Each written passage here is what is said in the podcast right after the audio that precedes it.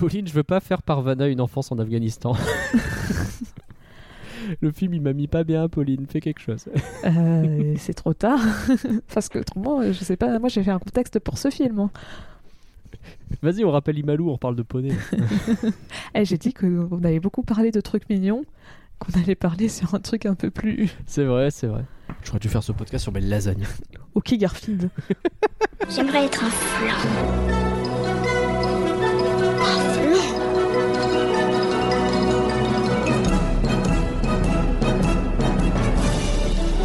Ça, c'est des trucs minables, c'est du flan. Vous laissez pas avoir À tous les coups, c'est du flan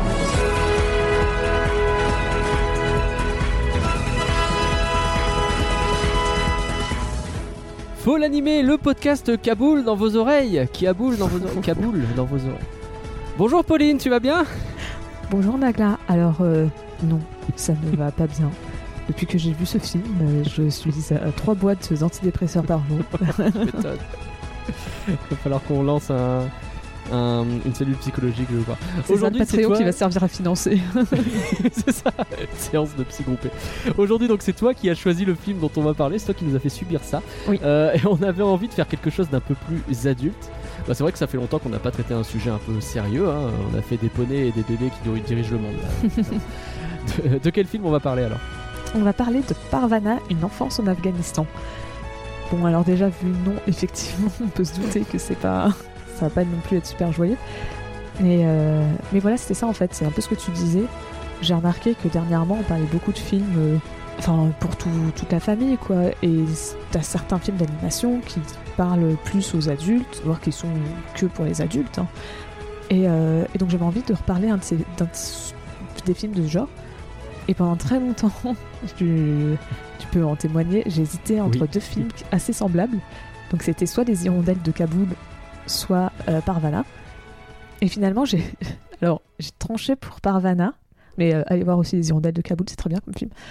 Euh, parce que je me trouvais dans mes souvenirs, j'ai déjà vu les deux films, et dans mes souvenirs, Parvana était un peu moins, enfin, un peu moins sombre que Les Hirondelles Oh la de Kaboul. Vache, bah dis donc, il Bon. donne envie les hirondelles.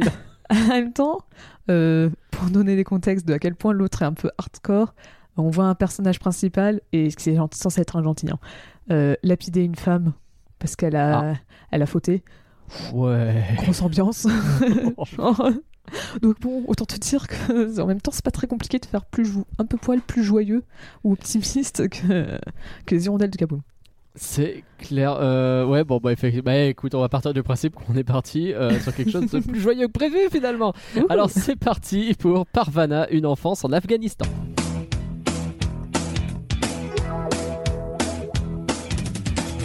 Vous aussi, vous pouvez choisir de quel film on va parler, que ce soit sérieux ou que ce soit un truc un peu familial ou que ce soit quelque chose de très rigolo. Et même euh, venir en parler avec nous, c'est sur patreon.folanimé.com que ça se passe. Et euh, il y a plein d'autres cadeaux, notamment, bah, on va dire merci à des gens, Pauline. Oui. Mère, mère, merci, merci, merci, merci. Merci Marie. Merci Damien. Merci Greg. Merci, Merci.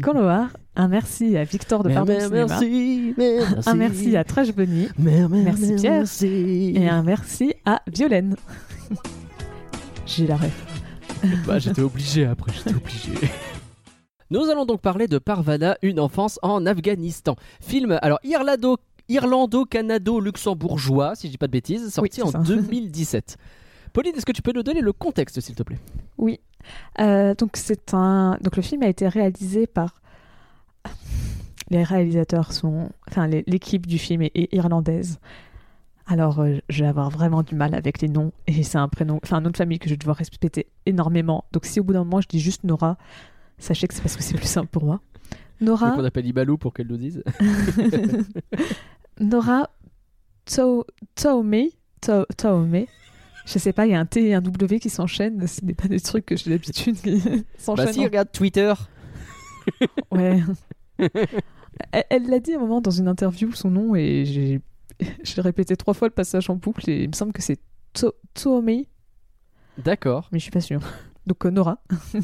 Nora. Et donc c'est une production de Cartoon Saloon. Donc euh, c'est un studio irlandais. Et donc, comme tu l'as dit, ça a été aussi coproduit par le Canada et le Luxembourg. Mhm. Euh, c'est l'adaptation du roman du même nom, enfin d'un roman du même nom, donc de Deborah Edis. D'accord. Et donc, c'est le premier tome d'une série de quatre livres.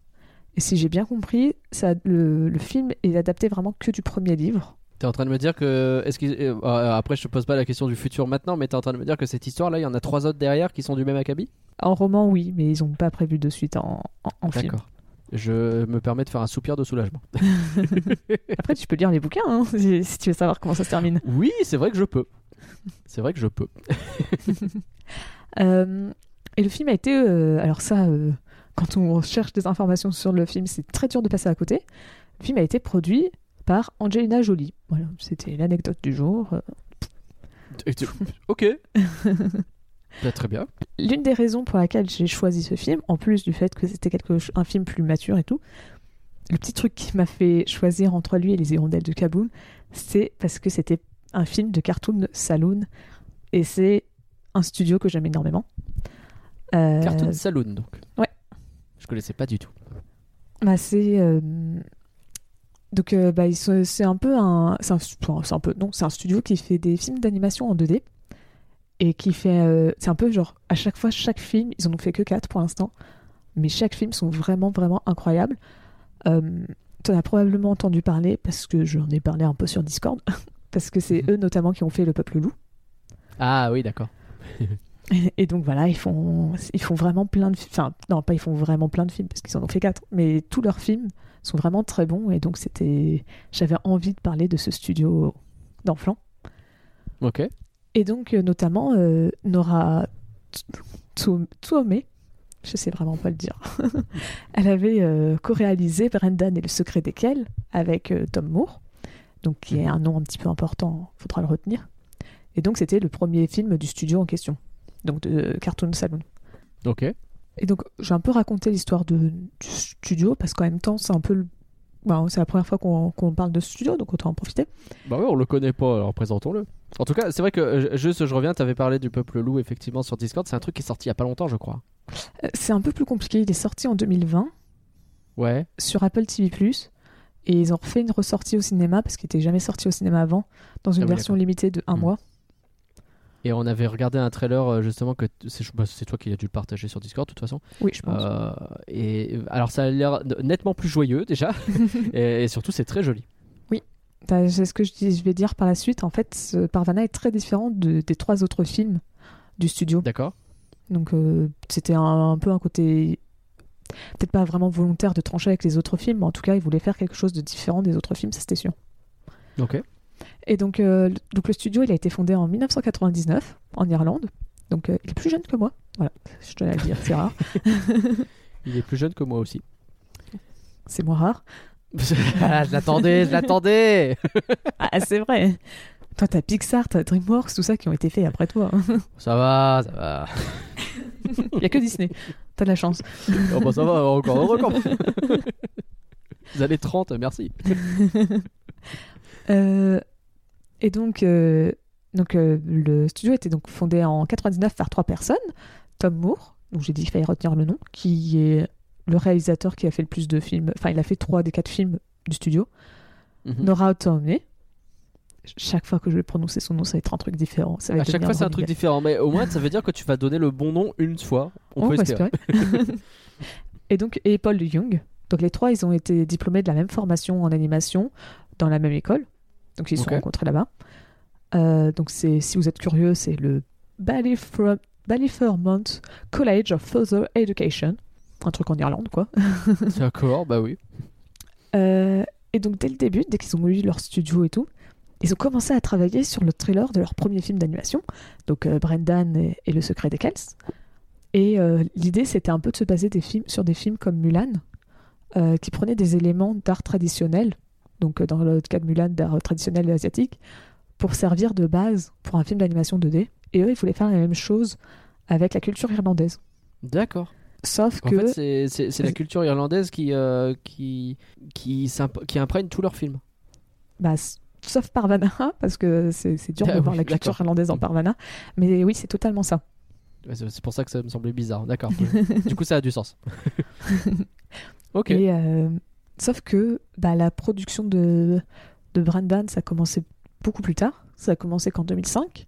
Donc entre 99 et 2005, bah, tout ce qu'ils font, c'est des publicités. Ils font plein de petites publicités, des petits projets à droite à gauche pour euh, se payer, pour bah, faire tenir le studio en attendant d'avoir les, finan- les financements nécessaires pour faire le film. Hmm.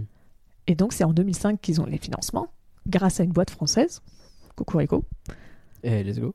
les armateurs. Et d'ailleurs, pour la, pour la petite anecdote, presque tous les films, à l'exception donc tous les films sauf Parvana, sont coproduits par la France. Ok. Bah, Voilà, on- on- nous, on, aime- on les aime vraiment. On, on soutient bien ce studio-là. Bah, c'est cool, tant mieux, tant mieux. Bon, je suis contente. hein. Moi, je trouve qu'ils font des bons films, donc euh, je suis en mode ouais. Euh, et donc, euh, Brendan et le secret desquels est un succès. Surtout, enfin, surtout point de vue critique, parce que on va voir par la suite que tous leurs films ont un peu du mal à marcher au box-office. Et euh, il fut carrément nommé en 2010 à- pour l'Oscar du meilleur film d'animation. Ah oui, il a été nommé, carrément. Et en, gros, et en gros, par la suite, tu as plein de studios qui, euh, qui sont venus les racheter, qui ont proposé de les racheter. Sauf que eux, ils ont dit non, ils ont refusé toutes les offres pour rester indépendants. Ok.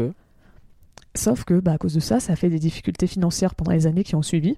Bah ouais, c'est. Ouais, Être et- indépendant, c'est pas simple, quoi. bah ouais, c'est ça. Il y a carrément eu des gens qui ont dû. Euh... Mince, je sais plus comment on appelle ça. Hypothéquer leur maison Ah oui. Oh la vache. Oui. pour pouvoir euh, mettre de l'argent dedans. C'est un peu chaud. Et euh, donc, résultat, il y a un trou de 5 ans entre Brendan et le secret des Kells et leur deuxième, le- leur deuxième film, Le secret des, le, le chant pardon, de la mer. Le chant de la mer, ok. C'est ça. Donc, euh, il y a 5 ans entre ces deux films. Après, ils ont un peu réussi à s'en sortir et ils se sont trouvés un petit rythme où tu as à peu près un film qui sort tous les 3 ans. Hmm. à peu près. Donc, euh, et donc, comme je disais, le dernier, c'est Le Peuple des loups, euh, Le Peuple loup, pardon, qui est sorti en 2020 en ligne et 2021 en- au cinéma. D'accord. Euh, après, ils ont quand même fait, donc pendant les pendant le moment où ils ont un peu galéré entre leur, leur trou de 5 ans, mais ils ont quand même fait des productions avec d'autres personnes, ils ont fait des séries animées, ils ont notamment travaillé avec Disney, où ils avaient fait une série Winnie l'ourson. Enfin, ils étaient en train de bosser sur une série Winnie l'ourson qui a été annulée. Et vraiment, je t'envoie les concept art, ça avait l'air très mignon. Le ma- je, je suis presque dégoûtée de pas avoir. Pourtant, je suis pas très fan de Winnie l'ourson, hein. mais les Je suis concept pas art, un énorme fan non plus. C'est les concept art étaient vraiment très mignon. mignons. C'est presque, je sais pas comment dire ça, mais Ça encore. fait penser à, à ce qu'ils font un peu sur Mickey actuellement, en fait, euh, ce côté un petit peu plus moderne, coloré euh, des personnages. euh, Oui, dans des formes beaucoup plus simplistes. Ouais. Même, en fait, ça fait même plus penser à ce que font. euh, euh, c'est Xilam qui fait euh, Tic et Tac. Oui, c'est vrai que ça peut faire aussi penser à ça. Donc le- la nouvelle série Tic et Tac qui est en ce moment sur Disney Plus et qui ont donc, donc pour le coup faite aussi par des Français, par Mm. des, les, les gens de chez Xilam. Et ouais, ça y fait penser effectivement. C'est trop mignon. Oui, et mais, donc on n'a pas trop de raisons pour laquelle ça a été annulé. Ça a été visiblement envisagé pour 2015, quelque chose comme ça. Mais on sait pas trop quelle est la raison pour laquelle ils l'ont annulé. En plus, ça aurait bien collé avec la sortie de Disney euh, Enfin, ça aurait été un peu avant, mais euh, Ouais, mais euh, tu sens que le projet avait probablement un lien avec ça aussi, quoi. peut-être. Si ça se trouve, ils étaient encore en train de se chercher à ce niveau-là et donc ils ont préféré se mettre sur d'autres trucs, je sais pas. Ou alors il y a un autre projet qui a pris la place, je sais pas.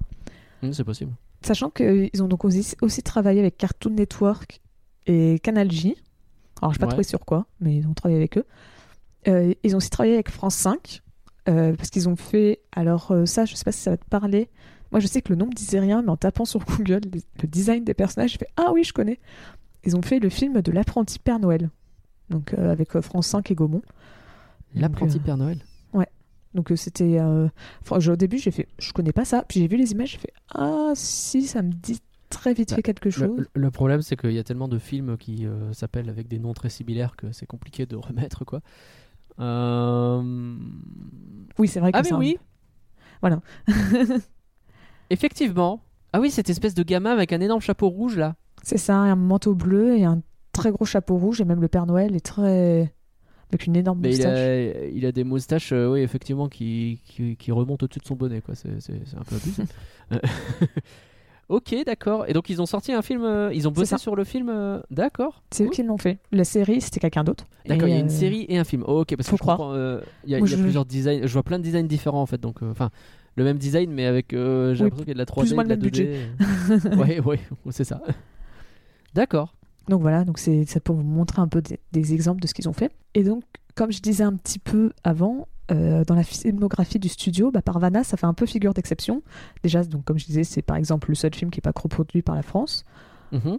Euh, tous les autres films sont réalisés par Tom Moore. Ouais. Donc euh, celui-là, non. Même si, par exemple, Nora avait avant euh, enfin, co-réalisé euh, Brendan, là, c'est son première fois qu'elle est toute seule.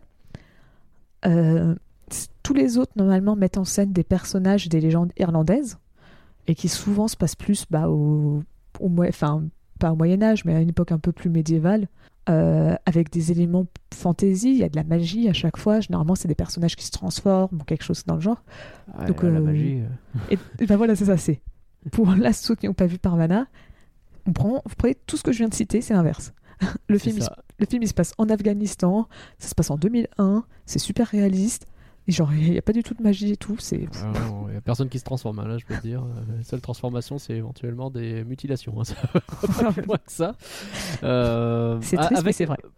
Peut-être une exception, cela dit, sur les histoires. On en reparlera un petit peu plus Ouais. tard. Mais ouais. Sachant que en plus, euh, les, donc les trois autres films, euh, donc Brendan, Le Secret des Kells, Le Chant de la Mer et Le Peuple Loup, donc les trois sont un peu connus sous le nom de la trilogie irlandaise, un peu euh, dans le même genre que la trilogie Cornetto. Si vous avez la référence de Edgar Wright, Mm. où c'est trois films qui, sur le papier, se ressemblent pas du tout. euh, Ils ont pas, enfin, se ressemblent pas du tout. Ils ont une histoire différente. C'est pas une vraie trilogie à proprement parler, mais euh, il va y avoir des éléments qui font que on, s'est amusé à dire que c'était une trilogie parce qu'il y a des éléments communs. Donc là, c'est ce que je disais. Ils se passent tous en Irlande, à peu près la même période. euh, euh, L'atmosphère, c'est un peu la même. L'histoire est un peu semblable à chaque fois. Et comme c'est réalisé les trois par le même réalisateur, ils ont appelé ça la trilogie irlandaise, même si ça suit pas trop. Euh, La trilogie Cornetto, c'est euh, Hot Fuzz, Shaun of the Dead et euh, le dernier pub avant la fin, de- le dernier pub, le dernier pub avant la fin du monde. Et, et on l'appelle comme ça pour une raison assez simple, hein, c'est qu'il y a un Cornetto qui apparaît à chaque fois dans le film, dans un Mm. coin. C'est ça. Euh, il a toujours une couleur différente d'ailleurs, c'est jamais le même parfum, mais euh, à chaque fois il s'est amusé à mettre un Cornetto quelque part. Et donc ça permet de créer comme ça une trilogie entre des films qui effectivement n'ont aucun lien entre eux, c'est juste qu'ils sont faits euh, plus ou moins dans la même période, plus ou moins. euh, Enfin, il y a des points communs quoi. C'est ça. Ok, et c'est cool. et c'est un peu la même idée, plus ou moins. Bon, là, ça s'appelle la trilogie irlandaise. C'est plus facile de comprendre pourquoi, quoi. Oui, c'est vrai. Et, C'est euh, pas juste un Cornetto qui apparaît quoi. et donc, il faudra voir par la suite si le studio va vraiment continuer sur ces histoires un peu irlandaises et euh, autour de la magie, ou si c'est quelque chose qui, bah, euh, comme le dernier film de la trilogie, c'était Le Peuple Loup. Est-ce qu'à partir de là, ils vont vraiment partir sur autre chose? Pour l'instant, on ne sait pas trop. Ok. Et donc l'idée derrière le film, donc Parvana, c'était de faire quelque chose de plus mature. Euh, donc pour reprendre directement la traduction d'une citation de Nora, désolée, je vais pas dire son de famille parce qu'à chaque fois je me fais oh là là. Donc elle a dit Je pense que l'animation est très large, donc je ne vois pas pourquoi il faut la considérer comme un simple dispositif de babysitting.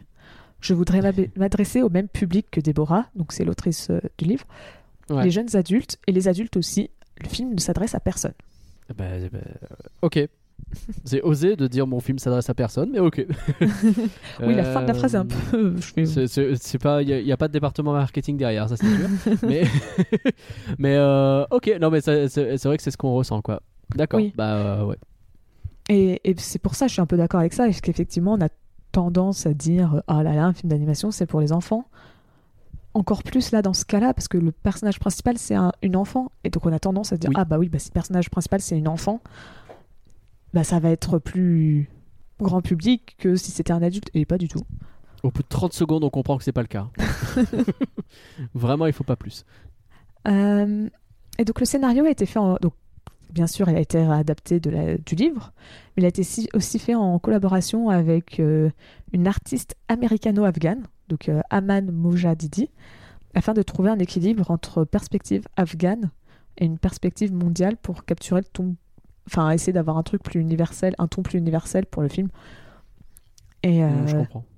et donc ils ont aussi euh, demandé, enfin ils ont aussi euh, deman- enfin bénéficié pardon, de la contribution d'organisations, d'associations pour euh, les des, des femmes afghanes pour euh, pour participer, pour euh, donner un point de vue, comprendre mieux comprendre la culture, tout ça, donner un ressenti plus plus réel. D'accord. Alors, dans le cas du film, là, de l'animation, pardon, tous les décors sont peints à la main et après ont été en, donc, comment numérisés pour pouvoir être retouchés plus rapidement sur PC par la suite. Sachant qu'ils se sont basés sur des photos et des descriptions euh, de consultants afghans pour faire ça. D'accord, euh, ils sont vraiment beaucoup renseignés. Quoi. Mais ça, C'est ça. ça. se ressent après. hein. Et euh, l'idée, en fait, c'était d'utiliser des couleurs pastel, presque désaturées, on va dire, Ouais. pour, euh, pour montrer un monde un peu plus triste, et ainsi faire mieux ressortir. Alors, euh, je suppose que c'est un voile. Je suis désolée, je m'y connais pas très bien. Je sais pas si c'est il y a un autre terme Hmm. plus que voile ou pas pour euh, le cas, dans le cas de Parvana. Donc, pour mieux faire ressortir son voile quand il est bleu au début du film ou rose, et, rose rouge euh, au milieu du film, Mais euh, tu sais que je l'ai noté ça. que ça ressortait bien. Bah, on... peut-être on en reparlera plus tard, mais le traitement des couleurs, tu sens bien que le monde est effectivement hyper terne, mais que tu as des points de couleur très spécifiques, très choisis. Euh, je parle pas des histoires, c'est encore un truc à part, mais en général, c'est effectivement les vêtements. Il y a certains vêtements qui sont très colorés, et tu as la bouffe aussi qui ressort vachement, je trouve. Et bien justement, pour l'histoire, c'était aussi volontaire. Donc l'histoire de bon, Sulaman, on va dire. Parce Ouais. que c'est un peu compliqué si c'est vraiment son histoire ou pas. Et euh, C'est l'histoire que raconte Parvana dans le film. c'est ça. Et en fait, ils ont fait exprès d'utiliser des couleurs très vibrantes et aussi de faire un, un effet papier découpé. Ouais. Et euh, parce que c'était un peu pour coller un peu à la culture euh, du Moyen, enfin du Moyen-Orient. Et alors, je m'étais vraiment intriguée tout le long du film. Je m'étais demandé, mais est-ce que c'est de la vraie stop motion ou pas? Je me suis posé je- la même question. je, je trouvais pas, j'arrivais pas trop à savoir. Et non, ce n'est pas de la stop motion, c'est tout fait en 2D. D'accord. Et en fait, c'est parce qu'ils se sont dit, on spécialise pas du tout là-dedans. On va pas prendre le risque parce que ça risque d'être faire un truc moche. Et en plus, on va Mhm. manquer de respect à tous les autres qui font un vrai truc joli. Ouais, je comprends. Oui, ils- non, restez dans votre truc, vous avez raison. c'est ça. Et donc, Mais tout- Ça rend super bien, hein, on se pose la question, donc c'est que ça Mm. marche. c'est ça. En fait, ils ont tout fait de manière numérique en essayant donc de reproduire le style. Et ils ont fait ça en utilisant euh, plein de calques différents. Donc, euh, pour pouvoir faire plein, pour gérer la lumière de manière très différente, en essayant de capturer des, des- des choses réelles. Et ça marche vraiment très bien. J'ai vu plein d'articles qui expliquent comment c'est fait. C'est vraiment très poussé si vous voulez faire des recherches sur ça. C'est cool. Le film a été pensé à la base comme un moyen pour apprendre, enfin, comme euh, ouais, moyen d'apprentissage pour euh, connaître mieux la culture euh, afghane et de manière générale s'ouvrir un peu à d'autres cultures. Euh, ce qui fait que si tu vas sur le site officiel du, du film, qui existe encore, on peut trouver plein de documentation sur euh, comment l'apprendre à l'école, sur euh, Ah des, des petits questionnaires, faire euh, mettre en lien avec le livre, Hmm. dire bon bah voilà est-ce- qu'est-ce que vous quel est votre ressenti par rapport à ça Euh, que pensez-vous comment pensez-vous trouvez-vous que la culture est représentée Euh, ainsi de suite Oui, il y a des fiches de lecture, entre guillemets, qui sont ça. prêtes exprès, etc. Euh, bah, c'est cool ça, les profs, ils ont plus qu'à.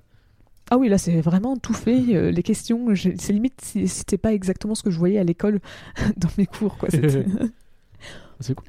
Euh, T'as aussi par exemple le fait que lors de l'avant-première du film, ils ont, enfin l'une des avant-premières du film, ils ont amené une classe d'enfants et leurs parents. Ouais. À la fin du film, t'as tous les parents qui étaient en larmes et les enfants, eux, ils étaient euh, en train de, de- pas de rigoler, mais genre ils étaient tous en train de parler à fond, en train de dire oh, euh, genre ils étaient trop curieux et tout. Et donc Hmm. il y avait vraiment une très grosse différence, il paraît, entre le ressenti des parents et des enfants. Ouais. Et donc, euh, le film avait un budget de 10 millions de dollars et en a rapporté euh, 4 millions 400 Aïe. 000 à peu près. Aïe, aïe, aïe, aïe. Et en fait, bah, il n'y a aucun film de chez Cartoon Saloon qui a été euh, rentable. Ah merde. Ah C'est ouais. pour- C'est pour ça que quand je disais, bah, l'autre était, enfin, le Brendan et le secret desquels c'était un succès, après j'ai vite rattrapé en disant critique parce qu'ils ont aucun à rentabiliser son budget. Hmm. Mais ils continuent encore de faire des films. Donc euh, je pense que ça, c'est pas grave. Je On sais espère pas. que ça, que ça continuera longtemps, quoi. Mais euh, après, je sais que ce film, j'ai vu que c'était marqué qu'il avait une sortie limitée. J'ai pas réussi à savoir si c'était une sortie limitée aux États-Unis, en Irlande ou en, en Angleterre ou partout dans le monde. Mais si effectivement il a une sortie limitée, ça pourrait peut-être expliquer pourquoi il n'a pas rapporté tant d'argent.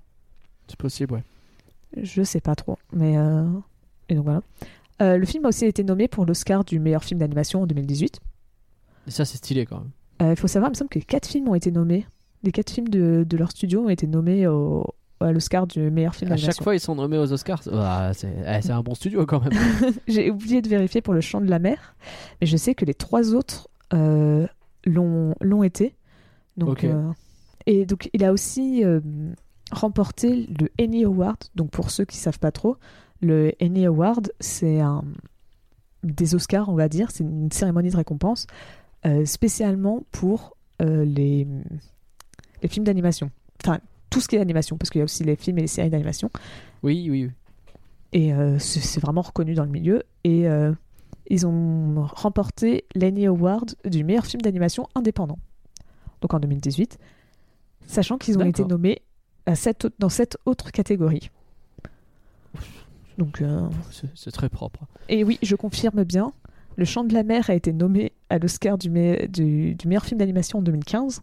Ce qui fait que sur quatre films d'animation, quatre ont été nommés au. 4 quoi.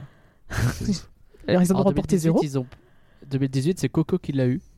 Mm. Mais euh, je pense que euh, à côté de Bibi Boss et de Ferdinand, il devait pas être si mal placé quand même. Après, j'ai jamais vu Ferdinand, mais bon, j'ai pas l'air d'être. euh, enfin, pas Enfin, l'air d'être. Je pense pas que c'est un mauvais film, Ferdinand, mais je pense pas non plus qu'il mérite d'être aux Oscars. Genre, tu vois, c'est un film. Ouais. Genre, ouais, c'est sympa, sans plus. Genre, euh, c'est un peu l'impression que j'en ai eu.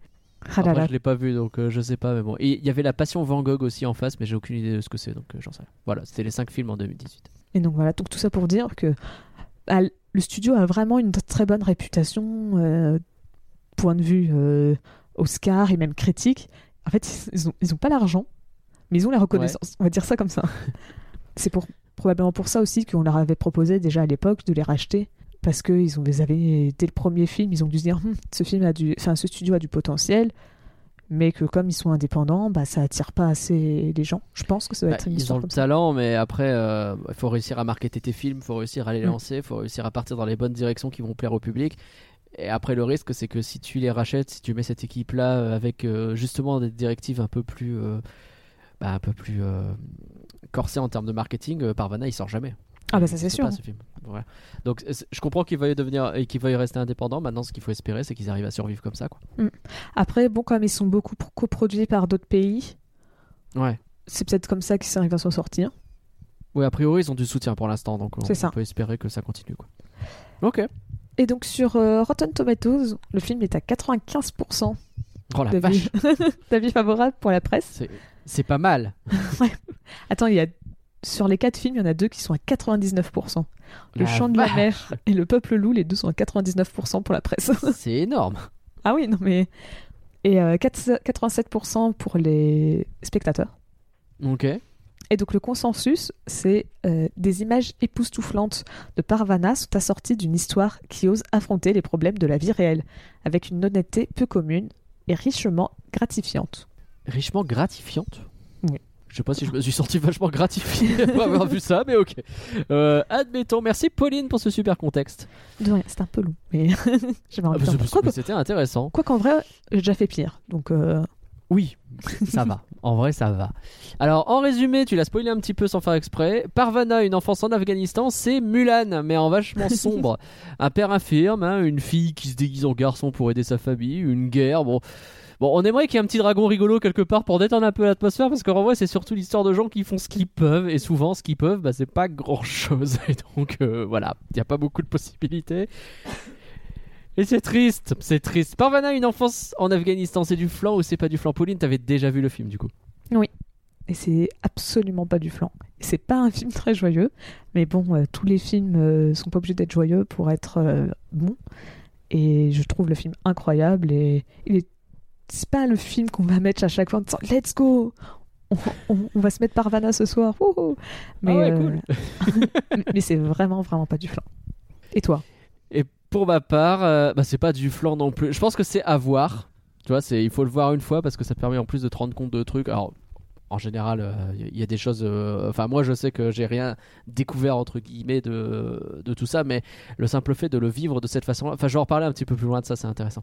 Euh, mais non, euh, alors, je suis quelqu'un de plutôt optimiste. Hein je vais pas naturellement vers les histoires, les histoires tristes. Moi, je suis plutôt partisan des trucs drôles, des trucs enjoués, plein de couleurs, etc.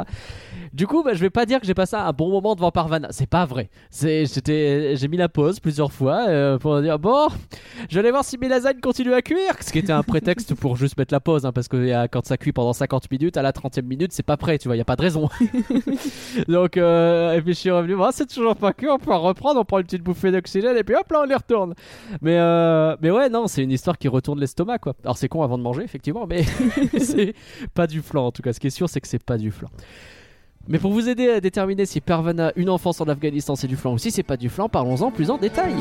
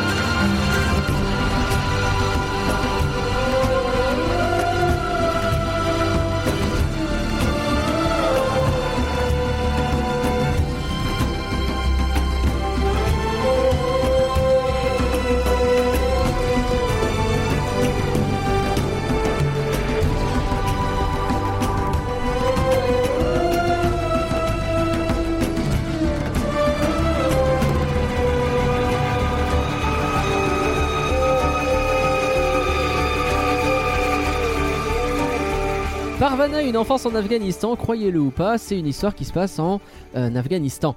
Euh, Oh. euh, ouais, c'est vrai, c'est vrai, c'est vrai. Et c'est un pays qui a une histoire très compliquée. Et, et ce qui est cool, c'est que, alors, ça fait un peu exposition land, mais après, c'est nécessaire, je pense. Elle, est abordée au début grâce au, au brief du père qui est professeur, donc c'est pratique. En plus, comme ça, il peut t'expliquer vraiment l'histoire du pays. Euh, et donc, ouais, ils te font un brief que je trouve super clair parce que t'as euh, une succession de trucs. C'est euh, ouais, bah au début, il y a eu, euh, y a eu, il y a eu le, le Alexandre le Grand, puis il y a eu tel, tel type, tel type. Je, sais même plus les noms, c'est terrible. T'as une succession comme ça de gens qui sont venus, qui ont tous conquis le pays. Plus Je me rappelle que de Alexandre le Grand et de Genghis Khan. Ouais, il y a Gengis Khan au début. Il y a le mec de Perse aussi, mais je sais plus quel c'est. J'ai peur de dire une connerie. Mais, mais ouais, donc il y a eu une succession de, de conquêtes. Globalement, on est dans un pays qui est entre un désert et, et pas grand chose d'autre, des montagnes. Les frontières, elles passent leur temps à bouger parce que de toute façon, tout le monde vient, repart, vient, repart. C'est la guerre un peu constamment. Et c'est la merde. Et, et, et tu vois, ça, c'est c'est une histoire, on a l'habitude de l'entendre, mais de manière un peu neutre et éloignée. Tu sais, genre, euh, ah oui, bah l'Afghanistan. Enfin, tu vois, tu, tu parles de Parvana, pays, euh, euh, une enfance. Parvana, une enfance Une en enfance. Afghanistan, j'y arrive. Euh, tu dis, ouais, l'Afghanistan, ça va être triste, ça va être la guerre, ça va être tout ça, quoi. Et c'est presque, c'est tellement induit en nous, c'est tellement un truc qu'on on part du principe que ça va être comme ça, que on se pose même plus la question des gens qui vivent là-bas, comment ils le vivent, quoi. Et lui, il ajoute ce truc-là, parce qu'en plus, il te parle aussi de la de l'histoire actuelle. C'est c'est très vite fait, hein. il y a évi- évidemment pas trop trop de détails sur les Russes, les trucs comme ça. Il y a quelques mots. Je sais que le mot russe est prononcé une fois, je sais même plus dans quel contexte, mais euh, Oui, c'est le père qui dit qu'il a perdu, euh, qu'il a affronté les Russes et que c'est comme ça qu'il a été blessé et qu'il a perdu sa jambe. C'est ça. Mais c'est dit un peu vite fait, tu vois, mais c'est presque pas important. C'est juste, bah ouais, lui ce qu'il explique, c'est que bah, dans le passé, il avait une vie pas plutôt sympa, il pouvait euh, s'amuser, etc. Mais sauf que c'était tellement la merde avec euh, coup d'État, avec euh, guerre civile et tout ça, que tout le monde s'est tourné vers des gens qui promettaient enfin la sécurité, et le prix à payer, c'était la charia islamique. Alors, c'est presque le plot de l'Empire de Star Wars, en, passant, parce qu'il fallait bien que je le place mais, parce, que euh, Star Wars, de toute façon, c'est, comme toutes les œuvres, ça s'inspire de faits réels, de manière plus ou moins large. Et là, en l'occurrence, bah, c'est ça, quoi. Et donc, euh, bah, tu te retrouves avec, ouais, bah, du coup, maintenant, le pays, il est relativement stable. Mais par contre, euh, les femmes, euh, elles sont moins que rien, sont des objets, quoi. Bon, bah, voilà. Et entre autres, entre autres, entre autres problèmes, quoi. Donc ouais, je, trouve ça bien la façon dont ils expliquent ce que c'est ce pays, quoi. Non, puis surtout, c'est ça, montrer le quotidien. En fait, on, on nous dit que le pays est en guerre. Ça, c'est un peu exactement ce que tu disais. On dit que le pays est en guerre, sauf que là, avoir presque c'est pas un des témoignages parce que c'est pas non plus même si ça a été fait par des personnes euh, ils ont demandé le support de personnes afghanes ça reste une histoire inventée. Ouais. mais euh, avoir euh, av- voir le, le- le- comment tu supposes que c'est comme ça qu'ils vivent là-bas et ça fait mal au cœur quoi parce que tu, tu, tu les vois qu'ils peuvent pas ils peuvent rien faire. Euh, le père qui se fait arrêter juste pour avoir un livre parce qu'il raconte des histoires à ses enfants Et, c'est- et Tu ça ressemble oui, presque à un prétexte en plus, hein, parce que le gars il débarque dans Oui. la maison, c'est plus parce qu'ils ils sont vénères sur le marché pour une connerie que qui débarque dans la maison quoi. Il a vu un livre, il a fait ah bah c'est pour ça que je t'arrête, mais en vrai voilà quoi. Et ça peut être n'importe Oui, quoi. Ah t'as une photographie, c'est interdit. Euh, euh, pff, Mm. Ok. Et, Et Vas-y. il y a vraiment, bah justement, tu parles de la photographie, il y a des moments qui sont durs. Le film, il- on se fait limite autant maltraiter que les personnages. Ouais, c'est clair. Quand le... Parce qu'on voit les personnages, on voit la, la mère de Parvana qui marche dans la rue et qui demande à, euh, à, se... enfin, à ce qu'on libère son mari et qui se, qui se fait ruer de coups. Alors on la voit pas se faire frapper, mais on entend les bruits Ouais. en arrière. Enfin, C'est toujours voit fait en hors champ. très légèrement. Ce qui fait que le film est, pas trop graphique. C'est, il, il nous épargne la violence euh, directe, même s'il y en a un petit peu. Euh, mais la, la violence, elle est là quand même, quoi. Elle est- on entend les Mais c'est coups, surtout on entend les choses, quoi. tu dis qu'on évite la violence directe, mais on voit la conséquence Ah oui. de ces coups. Parce qu'on voit la mère qui, euh, qui est couverte de bleu par la suite. Ah bah, elle passe le reste Qui, du film euh, tuméfiée. C'est ça, et qui, et qui, euh, qui peut plus, qui rentre chez elle. Déjà, elle rentre sans dire un mot, et euh, qu'elle elle se couche tout de suite parce qu'elle elle, tu tu comprends qu'elle doit avoir excessivement mal et tout.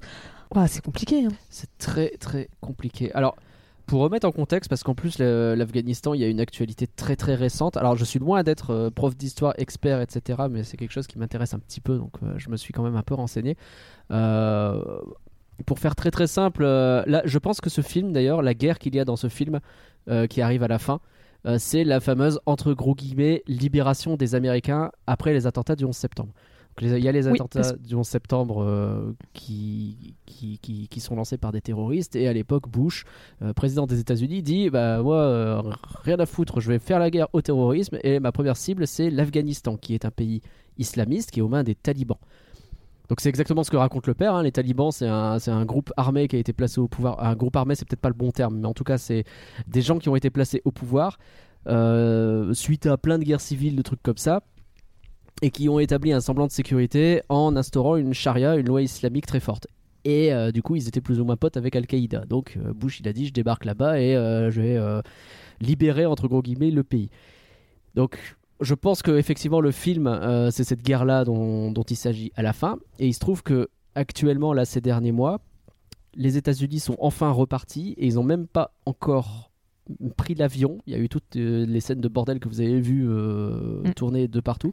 Ils avaient à peine pris l'avion que les talibans étaient déjà réinstallés au pouvoir. C'est-à-dire qu'aujourd'hui, on est revenu dans l'état euh, de dans le l'état du film presque quoi. Alors les talibans promettent que euh, t'inquiète, on a changé. Alors euh, on connaît hein, enfin on connaît non mais ils croient ceux qui y croient mais a priori les femmes afghanes elles ont pas l'air de beaucoup y croire et, et, et j'ai beaucoup de peine pour eux pour elles. Euh, mais mais ouais quoi. Donc ça, ça, fait d'autant plus mal de se dire que tu vois en 2017 quand sort le film tu te dis on nous raconte ce que c'était l'Afghanistan avant.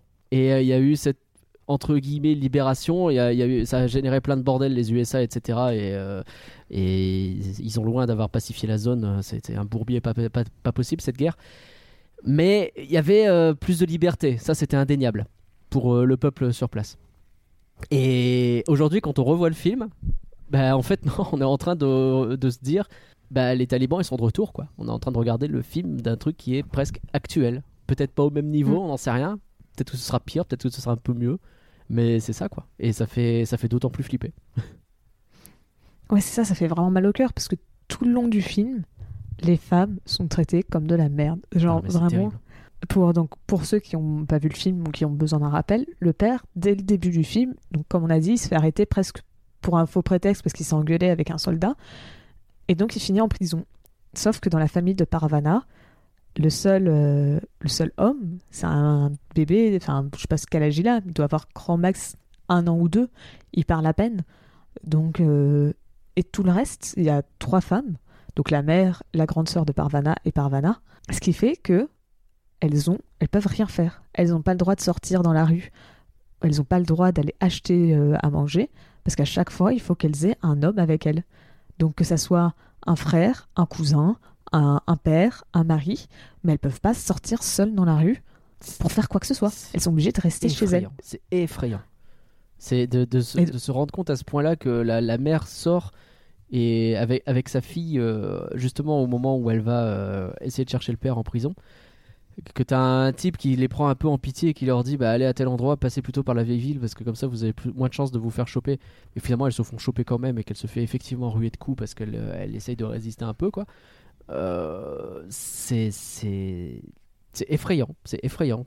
Et c'est d'autant plus euh, c'est d'autant plus fort qu'on voit la transformation assez vite. Je pense qu'on peut parler un peu de Parvana. Euh, Alors déjà quand tu commences le film, Parvana elle est désabusée comme Jaja hein, parce que euh, elle a... alors elle a, elle a des très grands yeux très expressifs. Mais, euh, Oui, mais tu sens qu'au début elle est, euh, elle est un peu au fond de tout quoi. Et évidemment ça va pas aller mieux tout de suite. En fait la, la- la fois où elle semble prendre vie c'est quand elle raconte l'histoire à son frangin. Là d'un seul coup on commence, on sent que, on sent qu'il y a de la vie dans cette gamine quand même un petit peu. Et puis d'un seul coup, elle se transforme en Mulan. Et alors, quand elle se déguise en garçon, bah, elle devient hyper vivante parce qu'elle se rend compte mais, que le monde s'ouvre à elle, quoi. Presque trop d'ailleurs, parce qu'elle prend un peu la conf. parce qu'elle se dit Je peux aller partout, let's go. Alors que bah, tu restes, entre guillemets, un gamin. Euh, donc, euh, tu- on va pas non plus te laisser faire n'importe quoi. Et ça reste les talibans. Ça reste. euh, Il y a des trucs qui restent interdits, Oui, quoi qu'il arrive, quoi. Euh, mais, mais ouais, quoi. Elle, elle devient très très vivante à partir du moment où elle peut juste faire des trucs, quoi. Oui, c'est ça. En fait, il y a une scène dans le film qui montre vraiment ce changement. C'est quand elle demande du riz pour la première fois. Ouais.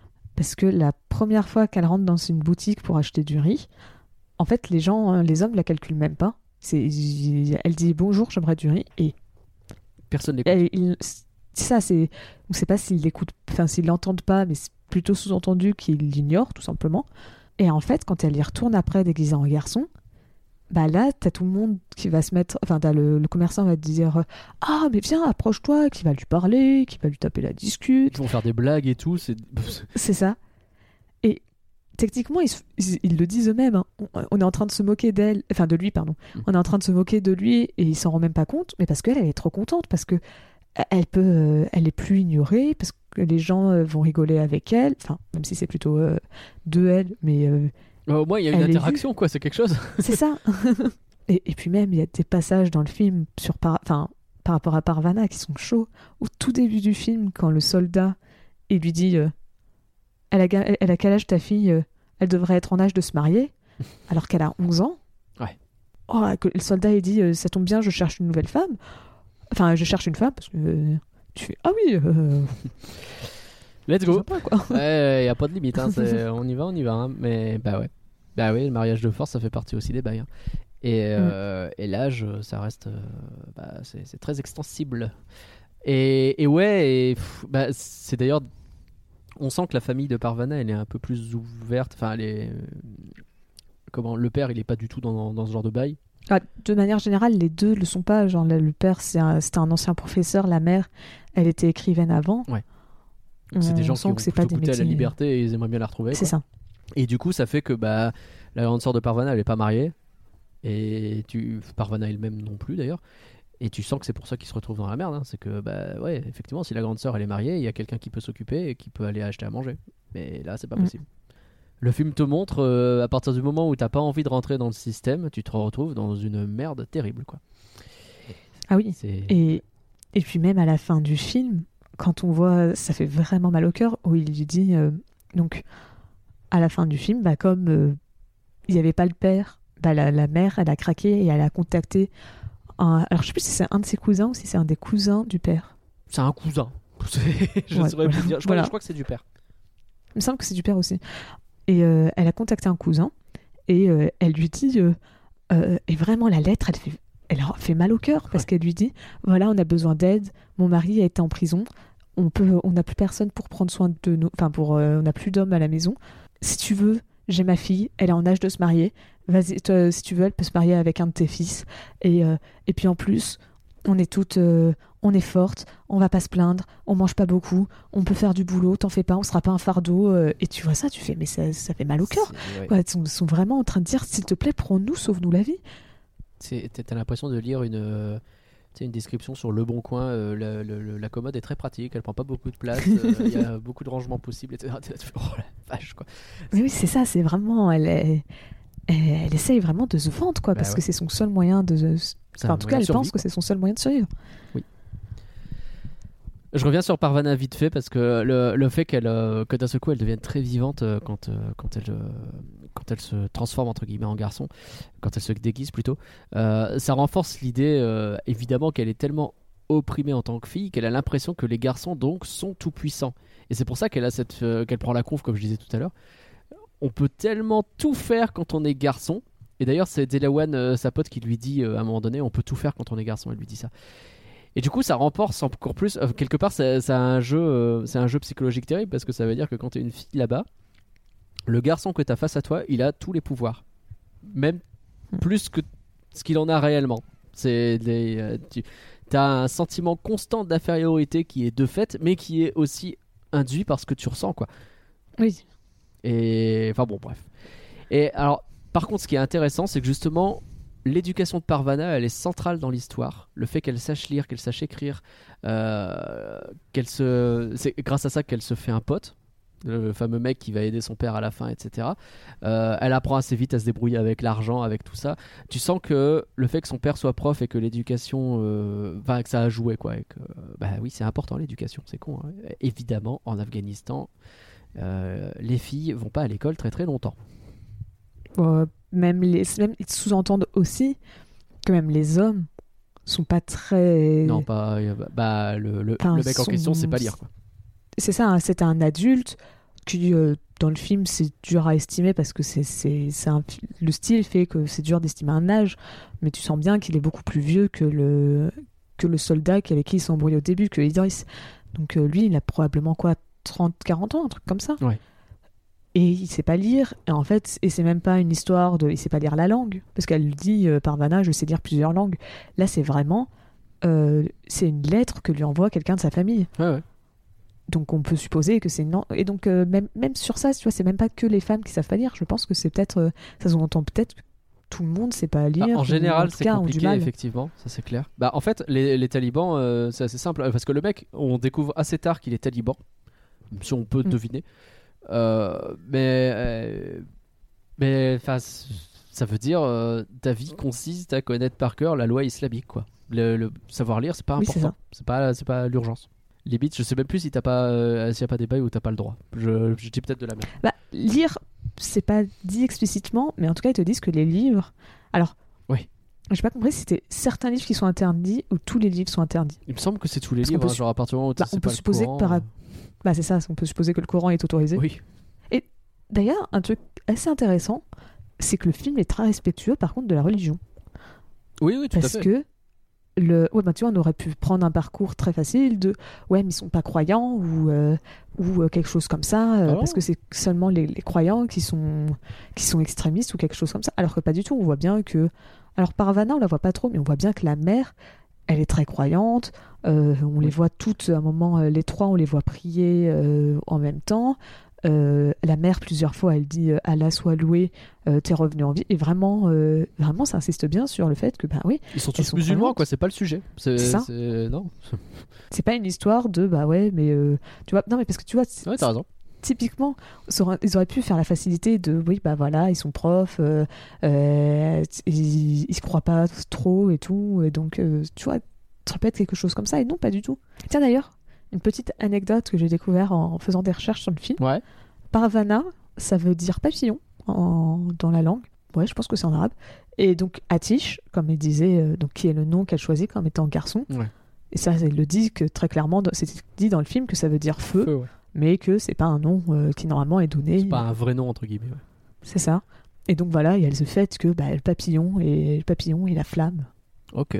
Ah, c'est rigolo. c'est fait exprès euh, en disant que c'était parce que visiblement c'est des métaphores qui sont plutôt utilisées dans les poèmes euh, et les philosophies, enfin les, les- ouais les philosophies, je sais pas trop si ça se dit. Les enseignements, peut-être? Ouais, c'est ça, les enseignements philosophiques de certaines personnes dans le Moyen-Orient. Ok. Très bien. Donc euh, c'était l'anecdote du jour. bah écoute, euh, c'est pas mal.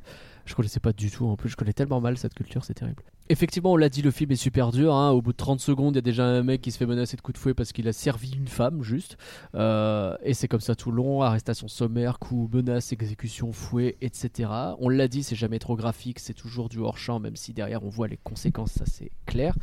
Et en fait, Après, il y a quand même, je t'interromps quelques secondes, il y a quand même une scène qui est très graphique et euh, justement elle te choque, enfin limite elle choque par la, enfin il y en a deux qui arrivent à peu près en même temps et qui choquent par un peu leur violence. La première auquel j'ai pensé, c'est euh, donc euh, comme je disais, donc la mère elle a contacté le cousin hmm, pour venir la chercher, sauf que le cousin, euh, il n'est pas du tout gentil. Il a essayé de kidnapper euh, le gamin, euh, parce qu'en gros, la mère voulait pas partir sans Parvana. Et euh, le gars, il a fait euh, Mais moi, je m'en fous de toi, euh, je m'en fous de toi, femme. moi, je prends que j'ai besoin que de, la, que de ta grande fille et de ton bébé. Et toi, tu peux rester là, moi, je m'en fous. Ouais. Et donc, elle kidnappe, il kidnappe limite le bébé. Enfin, il prend le bébé avec, avec lui, histoire de dire Bah voilà, maintenant, tu es obligé de me suivre. ouais, Et elle, elle se rebelle. Et à un moment, le gars, il sort un couteau. ouais. Et elle, elle attrape le couteau à pleine main pour lui dire Si t'essayes de me faire du mal, je vais crier, je vais me débattre, je vais, je vais hurler, je vais te maudire jusqu'au plus profond de mon âme, jusqu'à ce que je meure. hmm. Et pendant qu'elle dit ça, elle tient le couteau Ouais. avec sa main nue. Et on voit le sang qui coule sur Hmm. la lame. Alors oui, il y a des passages graphiques, on est d'accord. Celui-là, tu le fais, tu- sachant que tout le long du film, bah, il n'y avait pas vraiment de sang. Il y en avait un tout petit peu, mais c'était vraiment pas aussi graphique que là, on la voit tenir le couteau. Et c'est. Ah ouais. Et juste en même temps, enfin à peu près en même temps, t'as aussi la scène où, quand Parvana elle arrive à la, la prison, prison, où, elle enfin, où est enfermé son père, il y a tous les prisonniers qui sont en train de se faire tuer. Et on les entend se faire tuer. On... Je sais plus si on Bah, voit les cadavres tomber. Alors on voit pas exactement, enfin ça, tout se passe très vite en fait, c'est monté de façon Ouais, à ce que euh, si on le voit, c'est vraiment de manière très furtive. C'est ça, c'est très explicite. Enfin, non, pardon, c'est très, c'est très subtil, on va dire Bah, ça c'est ça. explicite dans ce qui se passe, Enfin, ça on comprend tout de suite ce qui se passe, y a pas de problème, mais euh, ça reste, c'est pour ça que je veux dire, euh, c'est pas, c'est pas Oui, tant que c'est pas graphique, c'est que c'est, c'est pas fait pour choquer quoi. C'est vrai. En tout cas pas avec les images, c'est pas des images choquantes, voilà, c'est surtout ça que je veux dire. Euh, Oui, c'est vrai que c'est pas des images choquantes ou effrayantes. Mais par contre, bah, ils vivent dans, dans un monde hostile. Et on imagine, grâce à ça, bah, ce que c'est que de vivre dans un endroit hostile, en fait. Il y a, y a une sorte de, de montée en pression pendant, pendant tout le film, qui prend son temps. D'ailleurs, le film te montre plein de scènes presque de vie quotidienne. Elle va euh, trouver un travail, elle va chercher à manger, etc. Mais en te montrant à chaque fois à quel point c'est galère le moindre truc, qui fait que tu, tu montes en empathie assez clairement avec, euh, avec les personnages. Ça, ça te permet justement d'avoir euh, de, te, de te rendre compte quoi de, de te dire mais tiens, nous dans notre confort euh, le luxe de nos existences on n'a pas cette question à chaque fois chaque jour de est-ce qu'on va réussir à trouver une façon de vivre notre vie tranquillement sans avoir un taliban qui va nous tomber dessus pour une connerie? Ah ouais, non mais. et c'est c'est flippant de se dire ça quoi Cette scène, d'a- d'ailleurs, il y a une scène qui met justement en comparaison. Enfin, qui permet un peu de nous, de nous mettre en comparaison. C'est une scène où euh, t'as Pavarna qui, euh, qui est en train de discuter avec son ami et qui lui dit euh, les deux, elles sont en train de discuter de la, de la mer. Ouais. Ah, moi j'aimerais bien aller voir la mer. euh, euh, à ton avis, ça- ils ont trouvé une vieille carte postale ouais on voit une plage et elles disent ah là là t'imagines je savais pas que c'était possible que ça soit aussi bleu et on les entend parler de juste de- tout simplement des marées qui sont influencées par la lune ouais mais pour elles c'est quelque chose de presque mystique en disant ah là là la lune a le pouvoir de faire monter et descendre les eaux parce qu'elles n'ont jamais vu la mer bien sûr et, et vraiment, ce, passage est presque. Enfin, parce que nous, ça nous fait mal au cœur parce qu'on on va à la mer, on sait ce que c'est et tout. Bah ouais. Et la- les voir, les deux, être émerveillés par la mer en disant Moi, mon objectif, c'est d'aller là-bas et je pourrais vivre des jours heureux. Et on les entend être innocentes en se disant Ah, je pourrais gagner ma vie en vendant des pierres. Alors qu'on on, on sait que c'est pas possible, mais les voir être tellement innocentes par Ouais. rapport à ça. Ça fait mal au cœur parce qu'on ne sait pas si elle a raison, leur objectif de voir, euh, Ah, c'est de voir la c'est mer. peut-être dans le quatrième livre Alors, notre joke, c'est dans le quatrième livre. ah, ah, let's go Parce qu'il me semble que, c'est ce que j'ai cru comprendre, le quatrième livre se passe.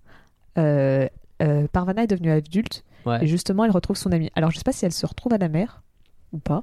Est-ce que c'est 20 ans plus tard? Parce qu'on on est un peu sur un bail de on s'était dit rendez-vous dans 20 ans, même jour, même heure, même plage. hein. Oui, c'est ça, c'est 20 ans plus tard. Ah bah parfait. Ouais, tu le, tu le sens dans le film. Je sais pas si eux ils avaient prévu de faire une suite ou si finalement euh, ils vont pas le faire euh, ou qu'ils avaient pas prévu du tout dès le départ. Mais ah, cette phrase elle est un peu. euh, T'inquiète, il, il est possible qu'il se passe des trucs après quoi. Non, moi, pour moi, c'est juste. Moi, pour moi, je trouve que c'est l'inverse. C'est limite, tu sais, deux gamines qui se disent euh, innocemment Ah ouais, on se retrouve dans 20 ans, Hmm. alors qu'elles se retrouveront jamais dans 20 ans. Genre, tu sais, tu sais elles font Ah, on se retrouve dans 20 ans. Ah oui, t'en fais pas. Et, et toi, tu fais Bah, vu, vu le contexte dans lequel vous vivez. Tu vois, c'est parce que je suis optimiste. Moi je me dis non, ça va forcément bien tourner à la fin. Non, toi, t'es dans le marketing. Toi, tu penses qu'il va y avoir une suite. Ah ouais C'est pas faux. c'est pas faux.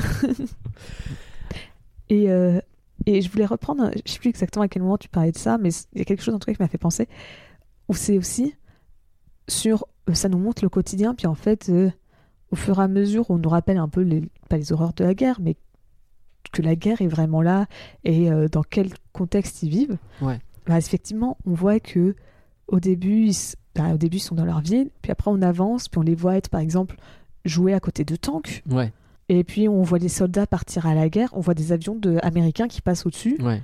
de, de la ville, et puis on voit les, enfin, les talibans qui commencent à partir à la guerre, et puis on nous raconte certaines anecdotes, enfin pas anecdotes, mais on entend des histoires sur attention, t'é- t'éloignes pas du chemin, tu voudrais pas marcher sur une mine, Ouais. puis on nous dit que... C'est toujours euh, tellement anodin. Reste bien sur le sentier, on sait jamais, il y a peut-être des mines. Ah oui. Et puis après, le soldat avec qui elle devient amie, euh, Parvana devient amie, elle lui lit une lettre. C'est une lettre pour dire ta femme est morte sur une mine. Ouais. Son bus s'est prêt à rouler sur une mine et ils sont morts. Tu fais ah oui, ok. Ouais, Et puis il y a, il y a la révélation de fin qui fait mal au cœur où on apprend que le grand frère de Paravana, enfin parce que tout le long du film, c'est assez subtil et je, je m'en étais limite pas trop rendu compte la première fois, mais la deuxième fois, ça, ça fait vraiment mal au cœur. Où tout le long du film, t'entends vraiment la mère qui fait constamment des comparaisons. À partir du moment en fait où Parvana, Oui. Elle se déguise en homme, en fait elle récupère les vêtements de son frère qui est Mm. mort. Sauf que au début du film, c'est on nous parle juste d'un frère en disant ah mais tu as les vêtements de ton frère. Et si tu fais pas gaffe, tu te dis mais le frère il a il a cinq mois quoi genre euh, Oui, oui, c'est pas oui. ses vêtements qu'est-ce que tu qu'est-ce que tu nous sors euh? Et puis après, on- plusieurs fois, on nous reparle de ce frère en disant ah tu lui ressembles vraiment, euh, enlève euh, enlève même ta tenue parce que bah tu, tu- tu es en train de blesser maman euh, à cause parce que tu lui ressembles trop. Ouais. Et puis après, on nous dit que effectivement, oui, elle a eu un grand frère avec qui euh, qui était très gentil, qui jouait souvent avec Parvana et euh, qui est mort. Et puis on nous donne pas trop de contexte sur comment il est mort jusqu'au moment au climax du film où on nous apprend comment le frère est mort et ça fait mal au cœur. Bah, c'est- Le- frère est, le frère est mort parce qu'il a rama- il était en train de se balader dans la rue. Il a ramassé ce qu'il pensait être un jouet. C'était en fait une grenade et elle lui a explosé et il est mort. C'est ouf quand même. C'est ouf. Et en, et en plus, la manière dont c'est répété, ça fait vraiment mal au cœur. Ouais. Et vraiment, je me rappelle la première fois où j'ai vu ça, je fais Ah ouais Ouais, ouais, bah, la fin prend au trip, hein, de toute façon. euh, comme je disais, les histoires en parallèle de la mère face au cousin, de Parvana devant la prison, qui raconte la fin de son histoire en même temps avec le pourquoi de son frère a disparu, avec le gars de la prison qui tente de sauver le père au péril de sa vie aussi. T'as tout qui se fait en même temps, quoi. Et comme je disais, Mm. le, le film a tellement pris son temps avant pour s'attacher à plein de personnages, euh, et on sent tellement que, en fait, c'est- c'est un des trucs du film aussi, la vitesse à laquelle le- ça peut mal tourner, quoi tu manges tranquillou et boum, il y a des mecs en fusil qui, embarquent le père. Genre deux, deux minutes plus tard, c'est terminé. Y a plus, le père, il est plus là, c'est fini. Oui, c'est ça, c'est Parvana, il essaye de lui courir après. On lui dit Mais non, ça sert à rien. C'est ça, c'est terminé. Ça semble tellement dérisoire en fait. D'un seul coup, pouf, il y a plus personne. Et du coup, bah, quand t'as tous ces trucs qui se passent en même temps, quoi, euh, tu vois, euh, un gamin ramasse un jouet, pouf, il est mort. Un homme s'engueule avec un taliban au marché, pouf, il est en prison. Un homme décide de venir chercher le reste de la famille plus tôt que ce qui était prévu, et bah, pouf, tant pis, on abandonne Parvana. Quand ça part en couille, c'est massivement et c'est, ça peut être du- d'une minute à l'autre, quoi. Mm. Et donc, ça, ça rend Bah. tout très fragile, quoi. Sachant qu'en plus, tout le climax un peu du film, c'est justement parce que les Américains sont en train d'arriver en Afghanistan. C'est eux qui accélèrent le parce truc, qu'on ouais, voit les. C'est ça, c'est parce qu'on voit tous les avions. Enfin, en soi, l'arrestation du père aurait été quand même toujours là, Hmm. mais c'est parce que les. comment s'appelle? C'est parce que les les Américains sont en train d'arriver, que les talibans partent à la guerre, et donc le, le cousin est allé chercher la famille plus tôt parce qu'il dit mais après ça va être euh, après ils vont attaquer Kaboul et donc vous pourrez pas on pourra pas s'enfuir Ouais. Et que euh, et que Parvana quand elle arrive à la prison ils sont tous en train de tuer les prisonniers parce que c'est soit vous êtes avec nous soit vous êtes contre nous sachant que contre nous c'est vous êtes mort Oui. donc euh, c'est avec c'est eux, sympa c'est hein, mort les aussi. Donc euh, en vrai, le choix, il est pas terrible. Ouais, c'est ça. Et, euh, et donc, et en fait, tout à la fin s'accélère parce que vraiment les Américains arrivent. Et donc, ça. bah, ça, ça, met ça, petit là, pas pareil. Tu fais, ok, bon, je comprends pourquoi vous êtes arrivés, mais c'est vraiment le moment où tu te dis, mais est-ce que c'est, est-ce que c'est vraiment la meilleure solution, quoi? Alors, on a déjà beaucoup parlé des talibans. Je, vais, je voudrais juste m'arrêter vraiment 30 secondes sur Idriss, euh, le fameux Ouais. qui est très méchant, qui suit un peu tout le temps Parvana et sa famille et qui leur casse les couilles tout le long, mais dont on comprend à la fin qu'en fait il se fait aussi bosser- bolosser par les autres adultes plus vieux que lui et que lui-même il va partir pour mourir à la guerre de toute façon. C'est une façon de dire que c'est pas si simple que ça. Est-ce que c'est pas un petit peu facile? C'est de genre justifier le fait qu'un des types soit un connard en disant ouais mais en même temps t'as vu le contexte. Bah, je sais pas trop parce que tu vois, et moi, il y a une phrase qui m'a marqué, c'est quand le père au tout début lui dit, mais Idriss, t'étais tellement un bon élève à l'école, C'est vrai. et qu'après il lui dit, euh, je sais exactement ce que Idriss lui répond, mais il lui répond un truc du style, Ce que tu m'as appris, c'est de la merde. euh, ou- Ce que tu m'as appris, c'était je- pas ce qu'il fallait. Tu m'as euh, monté la, la tête euh, contre les talibans ou quelque chose comme ça. c'est peut-être pas à ce moment-là parce que c'est pas aussi explicite que ça. Pas aussi explicite, pas, mais il euh, dit clairement euh, tu m'as monté. Enfin, c'est peut-être pas monté la tête, mais tu m'as appris des conneries ou quelque chose comme ça. Oui, c'est ça. Que tu m'as appris des conneries, oui, mais peut-être pas euh, tu m'as monté la Peut-être tête pas monté la tête, non, parce que c'est un peu trop explicite pour le film qui essaye tout le temps d'être un peu plus dans la nuance. Vrai. Et mais oui, il lui dit un truc du style tu m'as appris des conneries. Et tu vois, là, pour moi, ça, ça définit un peu le personnage. C'est un gars, c'est un. Tu supposes que c'était peut-être un gamin qui était bon à l'école et qui a vraiment subi tout le truc du pays, quoi. Qui. euh, Enfin, on lui a dit, ok, c'est comme ça, et qui a accepté que c'était comme Mm. ça, et qui s'est jamais posé de questions. Et à la fin, tu vois, euh, tu le vois partir à la guerre, et tu te dis, bah, c'est vraiment une, une vie gâchée, quoi. Ah, bah, Parce que oui. avait peut-être un avenir qui était prometteur au tout dé- Si les talibans n'étaient pas arrivés, Ouais. il aurait peut-être eu un avenir, pro- un avenir prometteur, mais euh, bah, Bah euh, non, du coup. tu vois, c'est c'est pas les, c'est pas les faibles ou c'est pas les. Tout le monde entre guillemets peut tomber dans, enfin, peut euh, adhérer à, à l'opinion des talibans et même quelqu'un qui a, tu vois, c'est pas quelqu'un qui euh, qui écoutait pas à l'école, c'était quelqu'un qui avait un avenir prometteur et tu vois, ça montre un peu que c'est une vie gâchée. Pour moi, c'est pas si cliché que ça, tu vois, ça montre, ça essaie plus de nuancer le propos. Ok. Ouais, je trouvais ça un peu facile de te, euh, de te mettre vraiment un, un type exécrable tout le long et te, ju- juste à la fin euh, te mettre un petit truc genre. Euh, ah tiens regarde et de la peine aussi pour lui parce qu'il va à la guerre. Oui d'accord mais je, je vais Oui. avoir du mal à avoir beaucoup de peine pour lui. hein. C'est vraiment juste un connard. Parce qu'il est Ouais. vraiment en Oui, grippe après, alors qu'il oui, a c'est pas de raison d'être à ce point en grippe quoi. Euh, Bah, après, je pense que c'est typiquement, tu sais, le gars qui pense avoir trop de puissance, tu sais, qui, a- ah oui ouais complètement. qui, qui, qui sait que euh, techniquement, euh, bah, il est supérieur aux femmes, quoi. Donc en fait, Oui. on lui a appris à être comme ça. C'est pas. Et c'est ça le plus terrible, c'est qu'il a raison. il a raison Mm. tout le long euh, vis-à-vis de, de la loi euh, qu'il est censé servir. Quoi. Il, il dit jamais un truc en dehors de cette loi. Il est toujours dedans. Oui, c'est ça. C'est qu'il respecte la loi. C'est ça Bah, le pire ouais. c'est dans toute C'est l'histoire. un c'est que- paladin de la plus pire espèce. Euh, Delo One, je crois que c'est le nom de la fille. Alors c'est son nom de garçon en plus. Je, je Oui, c'est son garçon, il me semble. Alors, en tout cas, c'est la pote de Parvana qui elle-même se déguise en garçon. Ce qui est rigolo d'ailleurs parce qu'on se rend compte que du coup, les, les- les règles des talibans, ça s'applique vraiment uniquement à l'apparence. hein. C'est genre, euh, en vrai, euh, c'est c'est tellement idiot entre guillemets de la façon dont ça fonctionne que il suffit de se couper les cheveux et a priori t'es à peu près peinard dans ce monde-là. Euh, Bon, après, on peut supposer c'est parce qu'elles sont gamines que si à partir d'un j'imagine certain que les âge, adultes, c'est plus la puberté fait que. c'est moins ça évident. devient oui, dur c'est- de- c'est sûr. c'est ça. Mais euh, alors par contre c'est une vraie fouille merde. Elle pousse Parvana à faire n'importe quoi à des moments genre ouais t'inquiète euh, il suffit d'avoir un bon pot de vin et tout hein, et euh, ça va bien se passer. Genre tu sens que elle essaye de... Enfin à un moment donné j'avais vraiment peur pour Parvana en disant mais arrête d'écouter cette gamine. Elle a des bons conseils au début mais maintenant ça suffit. On passe à autre chose. Oui, c'est vrai que le côté des pots de vin, tu faisais. euh, Ouais. T'es un peu, euh, un peu optimiste là Je sur les je pots de sais vin. même pas combien ça correspond 1000 tu vois elle a 1000 euh, je, je connais même pas la monnaie je, je me souviens pas mais ça se trouve ça correspond à 10 balles tu sais tu te pointes à l'entrée d'une prison euh, mais non mais j'ai 10 francs vous pouvez sortir euh, mon euh.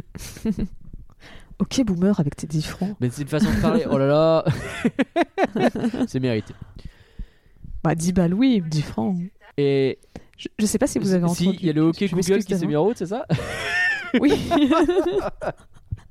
Je m'attendais pas à ce qu'avec un OK Google, enfin OK Boomer, euh, ça me mette. voilà, je n'ai pas, je n'ai pas programmé mon Google pour ça. hein. C'est c'est lui qui sait. Ça serait très drôle. Ok, boomer, oui. Et à la fin, donc, euh, elle lui dit de pas y aller. C'est pas évident, on sent qu'elle est débrouillarde, mais elle connaît un peu mieux les limites, quoi. Et, et en plus, elle est bloquée elle-même par son père. Tu comprends qu'elle doit avoir euh, une vie euh, familiale dégueulasse par rapport à celle de Parvana. Mm. Oui, parce qu'on nous fait très bien comprendre. Ou à la fin, elle lui dit, parce que t'as Parvana, tu dis, mais pars avec nous. Et elle lui dit, mais mon père, il serait capable de faire toute la route jusqu'à l'autre ville pour venir me tuer. Et elle le dit avec un côté presque cynique. Et tu te dis, mais c'est vrai en fait, c'est pas, Ah oui, c'est non, pas genre. c'est- euh, factuel. hein. Bah, c'est pas comme nous, tu sais, on pourrait dire, oh là là, mais si je fais ça, mon père, il va me tuer.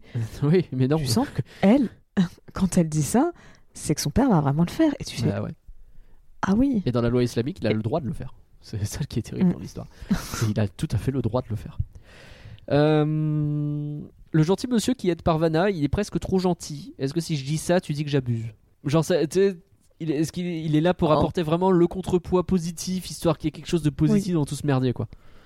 C'est- Alors, je suis d'accord avec toi, mais en même temps, s'il n'était pas là, on serait vraiment en train de se tirer une Alors, c'est vrai. c'est vrai qu'heureusement qu'il est là d'une certaine façon. Mais du coup, tu sens que. euh, ouais, il a fallu vraiment faire un personnage très gentil pour que ça marche, quoi. Oui, mais oui. Parce qu'il régale. Il régale fort.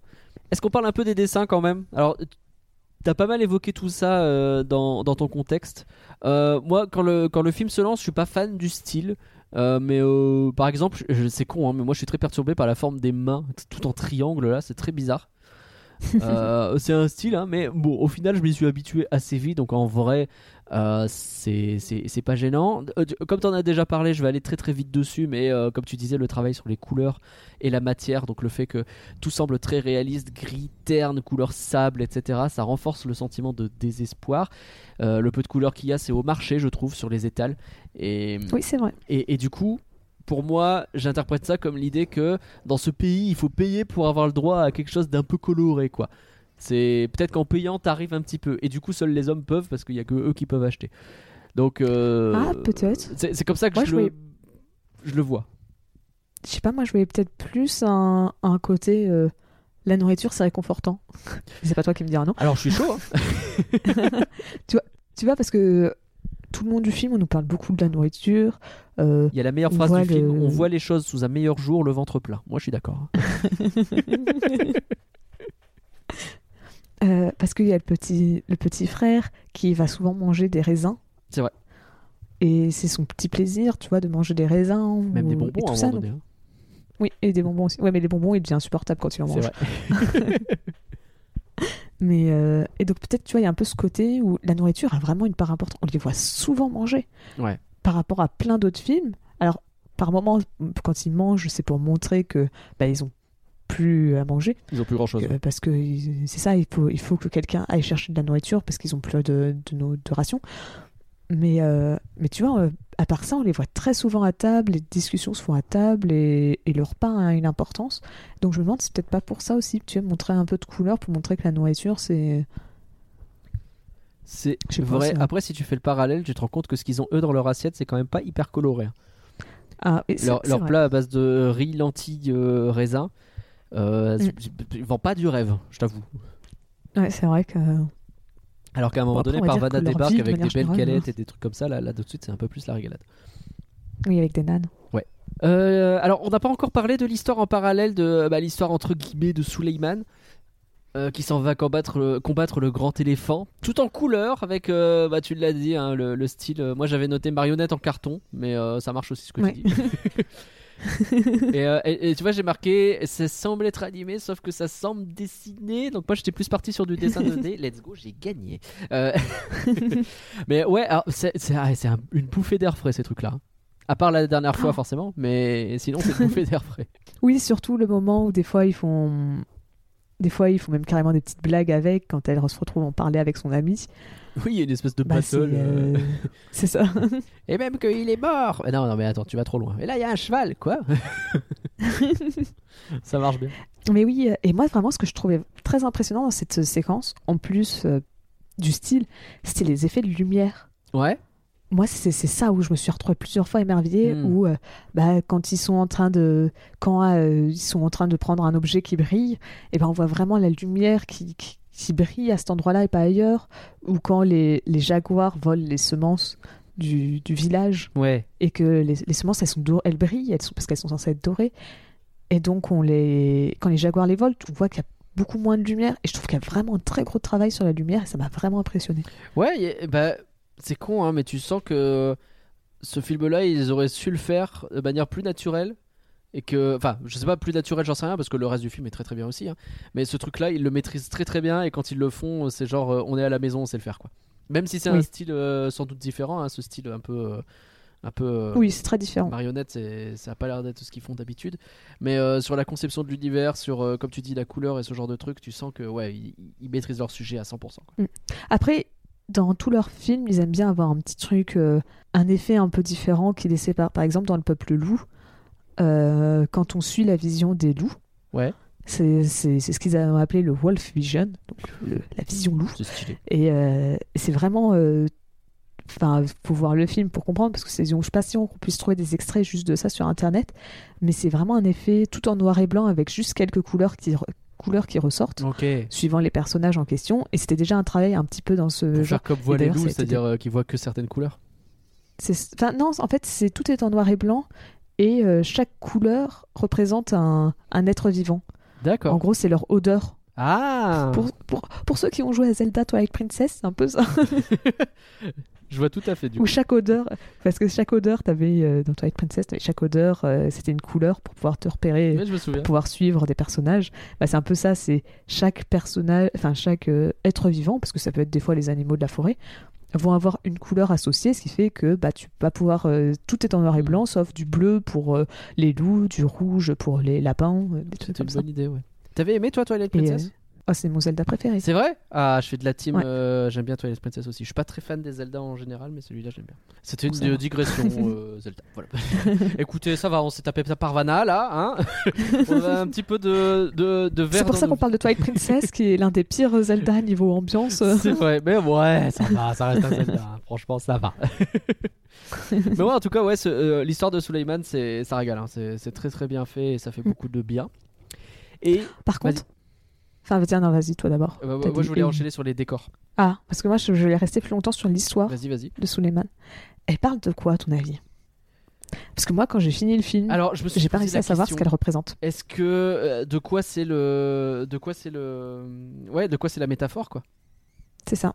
Je sais pas. Parce que forcément, on se doute bien que si t'as une histoire qui est en parallèle tout le long du film, c'est une métaphore de quelque chose. Alors, de manière Et assez j'ai pas simple, trouvé de- le héros a priori c'est le frère, très bien, admettons.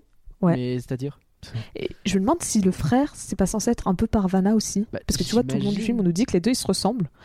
Et d'ailleurs, les deux ont la même tenue. Vrai. Donc tu vois un peu un côté, euh, bah, genre, Suleiman dans la fiction, c'est à quoi elle veut être euh, Parvana dans la vraie vie, tu vois, quelque chose comme ça. Peut-être c'est ça. Parce ouais. qu'en fait, j'ai fait des recherches, sauf que le problème généralement des films, c'est qu'il y a beaucoup d'informations juste avant qu'ils sortent. C'est-à-dire, bah, les gens vont faire un petit peu des interviews et tout, juste quand le Ah film oui. sort. Donc, ils racontent rarement des, Bah, il te des raconte trucs pas le détail aussi de précis que ça. C'est ça, parce que ça spoil. Donc, surtout là, toute l'histoire qui spoil. Oui, bon, Donc, c'est dur à, à dire. Et euh, alors, moi, j'ai peut-être j'ai une théorie, je sais pas si c'est ça, Ouais.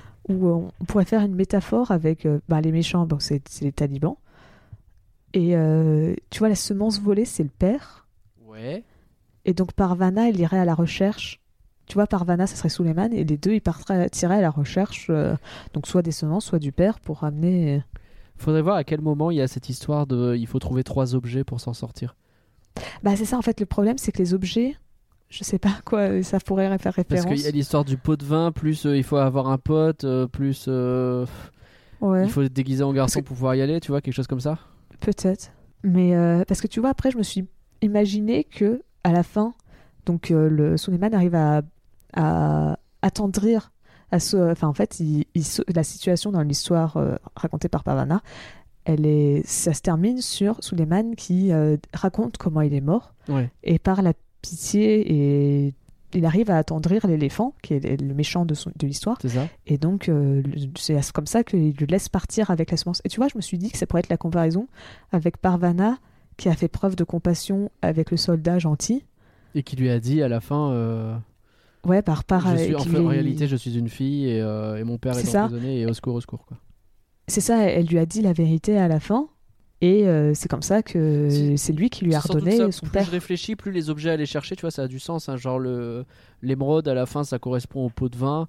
Euh, le miroir, je vois bien l'histoire de je me déguise en garçon, donc je leur renvoie l'image qu'ils veulent voir.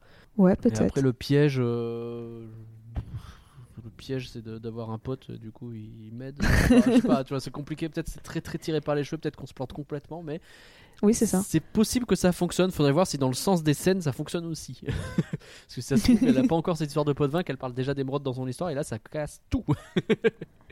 C'est vrai. Mais ouais, c'est euh, une bonne question de savoir euh, à quoi ça C'est parce que ça- forcément, en fait, ça a un sens. Et après, tout simplement, ça peut juste être un, un bail du style. euh, bah, Parvana, au début, elle, elle assume pas trop son histoire. Et puis, plus elle avance, plus en fait, elle utilise son histoire comme manière de. Parce que j'ai vu des gens qui disaient ça, mais. Enfin, c'est pas vraiment une théorie sur pourquoi il y a l'histoire. Non. Mais qui disaient que c'était sa manière à elle de gérer son traumatisme par rapport à la mort de son frère. Et la disparition de son père sans doute qui aide pas aussi. Ouais, je vois ce que tu veux dire. Oui, c'est. Mais oui, oui. Et parce que ça, à la fin, elle raconte l'histoire pour se rassurer. C'est, c'est elle sait que le soleil il est, se coucher, il est, il est en train de se coucher et elle, elle était censée s'enfuir quand le soleil se couche. Et sauf qu'elle, elle veut pas et qu'elle essaye de, de sauver son père. Et donc elle raconte l'histoire un peu en parce que son père lui a pris à son père lui a habitué, la- enfin lui a dit Ah, tiens euh, raconte des histoires et donc euh, elle raconte des histoires pour euh, hmm. enfin pour euh, surmonter son, son chagrin quoi et son deuil. Oui, c'est fort. Mais, euh, fort. Après, bon, cette théorie annule pas l'autre théorie. Non, euh, bah, peut-être les deux, effectivement. En tout cas, ça finit bien. Ça, c'est cool. Enfin, l'histoire, hein, parce que le, le film. euh, Oh, le film finit plutôt bien. À la fin, ils sont réunis. bah, ouais, mais c'est dur à dire parce que tu sais pas, c'est pas dit de manière explicite que Bah, ils- c'est juste Parvana a retrouvé son Il n'y a père. pas une scène à la fin avec les cinq réunis en train de bouffer et de se marrer, tu vois, c'est sûr. C'est ça. Mais euh, déjà, tu comprends qu'a priori, ils vont être libérés. et, euh, Ouais. et, et les cinq sont vivants à ce moment-là, tu vois. Donc tu te dis, a priori, il n'y a pas de raison qu'ils n'arrivent pas à rejoindre Kaboul. Ils vont galérer. Hein. Parvana, avec son père sur une brouette, elle va vraiment en chier. Mais il n'y a pas de raison que ça ne fonctionne pas. Et à la fin. euh, Ouais, mais en fait, la mère et la sœur et le petit frère, on sait pas où est-ce qu'ils sont. Parce qu'on sait qu'ils ont pris la voiture, mais on sait pas à quel moment ils ont calé. bah, ça se trouve, ils vont se taper euh, 100 km de voyage. euh, voilà, à pied, let's go. Bah, c'est ça. Parce qu'en fait, tout ce qu'on les voit, c'est qu'ils sont au bord d'une route. Ouais. Et il y a rien nulle part. C'est vrai. Euh, genre, elle lui a dit fais un feu, mais il y a pas grand chose sur le chemin pour faire un feu. C'est tout à fait vrai. Enfin, il a- n'y a pas grand chose à part pour faire le feu, genre t'as rien, donc euh, Bon. donc c'est pour ça, je sais pas. euh, Bah, après, il y a trois autres bouquins, donc c'est peut-être pour ça aussi que la fin, elle est un peu ouverte. Mais, euh, mais en tout cas, ouais, je trouve que sur le film, ça finit bien, mais c'est pas non plus super.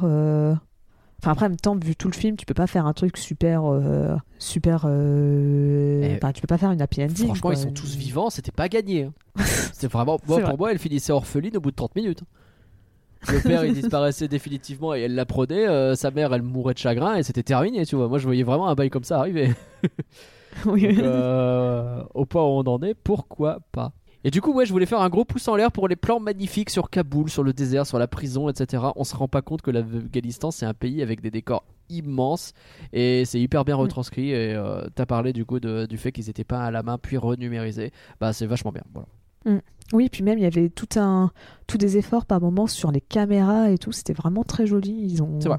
Et euh, je sais qu'à deux trois moments, il y a vraiment une scène où à chaque fois quand, quand je la vois, je fais mais elle est magnifique. Et pourtant elle dure quoi, 5 secondes. C'est quand euh, quand ce Delawan fait bah, montre la ville à, à Parvana. Ouais. Et à un moment, elle lui montre euh, le. Enfin, elle lui fait passer par plein d'endroits. Et elle, parce qu'elle dit quand t'es un garçon, tu peux aller n'importe où. C'est vrai. Et à un moment, elles arrivent dans un marché aux épices, je suppose, parce qu'on a plein d'épices de couleurs Un truc différentes. un peu fermé, ouais. Et c'est vraiment beau. Oui, La scène, elle reste quoi? 5 secondes, mais on a plein de couleurs pour toutes les épices différentes. Et c'est super joli. Et pourtant, tu sais, ils ont pas pris le. Enfin, c'est pas hein, quelque chose qui va être revu par la suite, mais ils ont vraiment pris le temps de faire quelque chose de très joli pour ce moment. Et ça, ça ajoute un peu le côté où. Bah, elle, elle devient, euh, enfin, elle, elle a plus de liberté, donc elle découvre des endroits jolis et tout. C'est con, mais ça permet d'ouvrir un peu le film, d'ouvrir Kaboul et de voir que Mm. c'est quand même un endroit immense, quoi qu'on en pense. Oui, c'est vrai. Est-ce que tu as d'autres choses à dire sur Parvana, une enfance en Afghanistan? Je pense avoir parlé de tout. Et bien dans ce cas, on peut passer aux critiques. Alors, je voulais d'abord commencer par les commentaires de personnes afghanes. Ah ouais, Euh, super. Parce que, bah, parce que ouais, j'étais curieuse de savoir comment ils avaient réagi pour. euh, enfin, en fait, quand ça montre une culture différente, j'aime bien tout le temps voir comment les personnes de cette culture réagissent face au Bah, film. carrément. Est-ce qu'ils sont en train de dire Oh là là, c'est trop nul, c'est cliché Bon, on peut mieux faire Oh, c'est super Euh, Moi, notamment, j'aime bien voir ça sur les Disney, quand euh, bah, ils, représentent d'autres cultures. Mais bon, dans ce cas aussi, ça marche aussi pour ce film. Est-ce que tu, tu as posé la question euh, à un ch'ti quand t'as été voir Bienvenue chez les ch'tis? Naglat, on a pensé quoi bien Tu sais que j'ai été le voir deux fois la semaine où il est sorti en avant-première dans le Nord. Why? C'était une vraie, une vraie, euh, un vrai événement. euh, alors la folie ch'ti, ça nous a saoulé au bout de trois semaines là-bas parce que vraiment on était vu que comme ça hein, au bout d'un moment et c'était insupportable. Ah, bah, c'est sûr. Mais, euh, mais au début, il y avait un vrai bail de ça fait du bien de voir des gens qui parlent comme nous et, euh, et des lieux qu'on connaît et des situations qu'on connaît euh, par cœur en fait. Ouais, ouais. Donc oui, Oui, parce que. Parce qu'en plus, typiquement en France, les accents. On est encore en train de faire une deuxième discussion. mais euh, mais en, en France, les accents, c'est vraiment pas quelque. Enfin, si peut-être l'accent du Sud L'accent du Sud, oui. est, est souvent représenté, mais les autres accents, c'est rare qu'ils sont représentés dans les films, dans les comédies. euh. Complètement, complètement. Ou alors, bon, t'avais un peu de ça dans Bienvenue chez les Ch'tis, mais c'est vraiment celui que tu vas rien biter ce qu'il vient de dire. Ouais, c'est forcé de ouf Et- quoi. Et euh, bon, Et t'en as un par film, quoi. C'est genre, t'en as un dans le film qui va avoir un accent. c'est euh, c'est son comic relief. Il a un accent rigolo. Ouais, ouais, let's go. c'est ça. Voire même des limites, s'il parle en patois, tu Ah, sais. vrai. Et au-delà de Donc, ça, oui, hein, au-delà de euh, l'accent, il y a plein de trucs, c'est con, hein, mais la friterie, le, le- le stade de à Lens, euh, plein de- bon, bref, pardon, c'est une vraie. Je t'en prie. Ouais. Donc les personnes afghanes, qu'est-ce qu'elles ont pensé de Attends, juste parce que laisse-moi terminer sur la digression. Vas-y. Je viens de me rendre compte que j'ai. Ça fait beaucoup trop longtemps que je n'ai pas vu Bienvenue chez les Ch'tis parce que tu me parles du stade et alors moi ça me parle rien du tout. C'est vraiment Genre, quelques euh, secondes, mais c'est normal que ça m'ait plus marqué, je pense. Ils chantent les corons. Ah bah oui, oui. Euh, donc bref, les commentaires des personnes afghanes, eh ben, ils sont tous très positifs. Ah ouais, cool. Euh, donc tu avais notamment le directeur adjoint, adjoint pardon, de l'organisation Canadian Women for Women in Afghanistan. Ok. Euh, et donc qui avait dit euh, Une fois le film terminé et les lumières rallumées, j'ai vu des larmes dans les yeux de nombreux Afghans. Je n'ai pas pu arrêter mes propres larmes. Oh, c'est stylé. C'est stylé. Tu avais aussi la directrice de l'association Sisters for Sisters, qui est un programme de euh, mentorat pour les personnes, pour les jeunes filles afghanes. Euh, donc pareil, qui a apprécié le sens du détail du film en disant les vêtements, la nourriture, l'atmosphère familiale, même la canne que le grand-père portait était sculptée et avait l'air de venir d'ici. C'est stylé. Je n'ai pas vu d'autres films sur l'Afghanistan qui prennent le temps de faire ça. Est-ce qu'elle a vu euh, l'autre film sur l'Afghanistan dont tu voulais qu'on parle? Les Hirondelles de Kaboul, Ouais. je sais pas, c'est plus, c'est déjà c'est plus récent. Les Hirondelles de Kaboul, c'est sorti en Ah, 2019. Si ça se trouve, euh, ils ont fait les, euh, le taf aussi. Et c'est surtout c'est un film français. Donc, Ah. euh, enfin, ça, ça veut rien dire, mais c'est que euh, c'est peut-être plus dur pour qu'une une association euh, anglaise. Ah oui, bah, fatalement, oui. Fatalement. Après, c'est pas impossible. hein, Le film a peut-être été traduit en anglais. euh, je sais pas du Dans tout. ce genre de situation, euh, j'imagine qu'ils font gaffe dans la mesure où ça les concerne directement. Quoi. Mais après, euh, c'est Mm. difficile. à dire. bah, D'ailleurs, tiens, ça me fait penser à ça parce qu'on n'en a pas trop parlé dans le film. Euh, le doublage français est alors en France, on n'a pas trop de communauté afghaniste, enfin de personnes afghanes. Euh, mais donc résultat, nous c'était beaucoup d'Iraniens qui ont doublé euh, les voix. Enfin toutes les personnes, euh, tous les doubleurs français, c'était que des gens des- qui venaient du. D'accord. C'est ça, que des gens qui venaient euh, du Moyen-Orient. Beaucoup venaient de enfin, d'Iran. Et euh, Mais c'est vrai que maintenant que tu dis, ça- la, la diaspora afghane, elle est plutôt au, au- au Royaume-Uni, il me semble bien. oui, Donc il me ouais, semble, ça, a du euh, sens. Ok. Et donc voilà, donc euh, bah, je, trouvais quand même bien d'avoir, tu sais, d'avoir un film où les personnes bah, sont, ça, ça te permet peut-être pas d'avoir un accent afghan, mais d'avoir peut-être un, un, un côté plus, euh, peut-être un accent sur certains trucs. Ah non, mais la façon les dont ils disent les parler. prénoms, dont ils disent Allah et tout Mm, ça, c'est ça. bien. Il y a les bonnes intonations, quoi. et, euh, Enfin, je pense les bonnes Oui, voilà, intonations, c'est- je les connais pas, mais a priori, Oui, euh, il, il semble y avoir un effort de fait en tout cas. C'est ça, et, et je trouve ça tout le temps, tout le temps bien, tu vois. De... Enfin, après, ça paraît logique que pour un petit film, ils n'allaient pas mettre des, des gros star talents, mais tu vois. Enfin, que, quoi il me semble que l'actrice qui fait Parvana est plutôt connue. Moi, je la connaissais pas, mais euh, Oh. elle avait une page Wikipédia qui avait l'air d'être bien remplie. Ok. Donc, euh, je, Au début, je la pense trouvais pas dingue. Euh, le- Oui. Mais j'ai l'impression que ça va mieux vraiment avec le temps et je me demande si elle a pas juste du mal à jouer la gamine blasée et qu'elle a beaucoup plus de, de, de tranquillité avec la- une gamine un peu plus, un peu plus vivante. Quoi. Ouais, ou alors c'est parce qu'on a. Enfin, moi j'avoue qu'au début, je trouvais que sa voix c'est un peu grave Un peu, ouais, par rapport vrai. à Parvana. Ouais. Mais après, tu vois, je me suis dit que peut-être je me suis habituée. C'est possible. Tu vois, au début, je me dis, ah, c'est bizarre. Puis en fait, arrivé au bout de 5 minutes, tu fais, Bouf. Si ça se trouve, c'est juste qu'elle faisait la gueule tout le temps comme ça, tu vois. du coup, c'est normal, mais bon. Et donc, euh, voilà, tout ça pour dire que j'étais. Enfin, j'étais contente. Enfin, tu vois, j'aime bien que des gens se sentent représentés. Et donc, euh, voir que les gens étaient contents de. qui disent. euh, Bon, en même temps, ceux qui finissent en larmes, c'est pas très compliqué. C'est vrai. Voir le film, je finis facilement en larmes. C'est comme des gens qui. euh, comme si des, des gens Enfin, des Mexicains regardaient Coco et disent J'ai pleuré devant le film. Tu fais. Oui, alors bon. oui, c'est vrai que Coco. c'est vrai que Coco, quoi. Euh, et donc les critiques en, en France. Alors la France, enfin j'allais dire on a été un petit peu plus méchant, mais en même temps avec 95, euh, c'était dur. De... Dur d'être plus gentil, oui, c'est sûr. Euh, donc c'était 4,1 de la presse, Ok. 4,2 des spectateurs. Ce qui reste euh, d'excellentes notes hein, sur Allociné. Oui. C'est Allociné. hein. Sachant que vraiment, quand tu voyais la presse, c'est vraiment une grosse majorité ont mis 4 étoiles. D'accord. Il n'y a pas en dessous de 3. Ok. Enfin en même temps je trouvais que ça aurait été un peu un méchant de mettre en dessous de 3. hein, euh, Oui. On va être honnête. Alors, on va commencer fort par Télérama.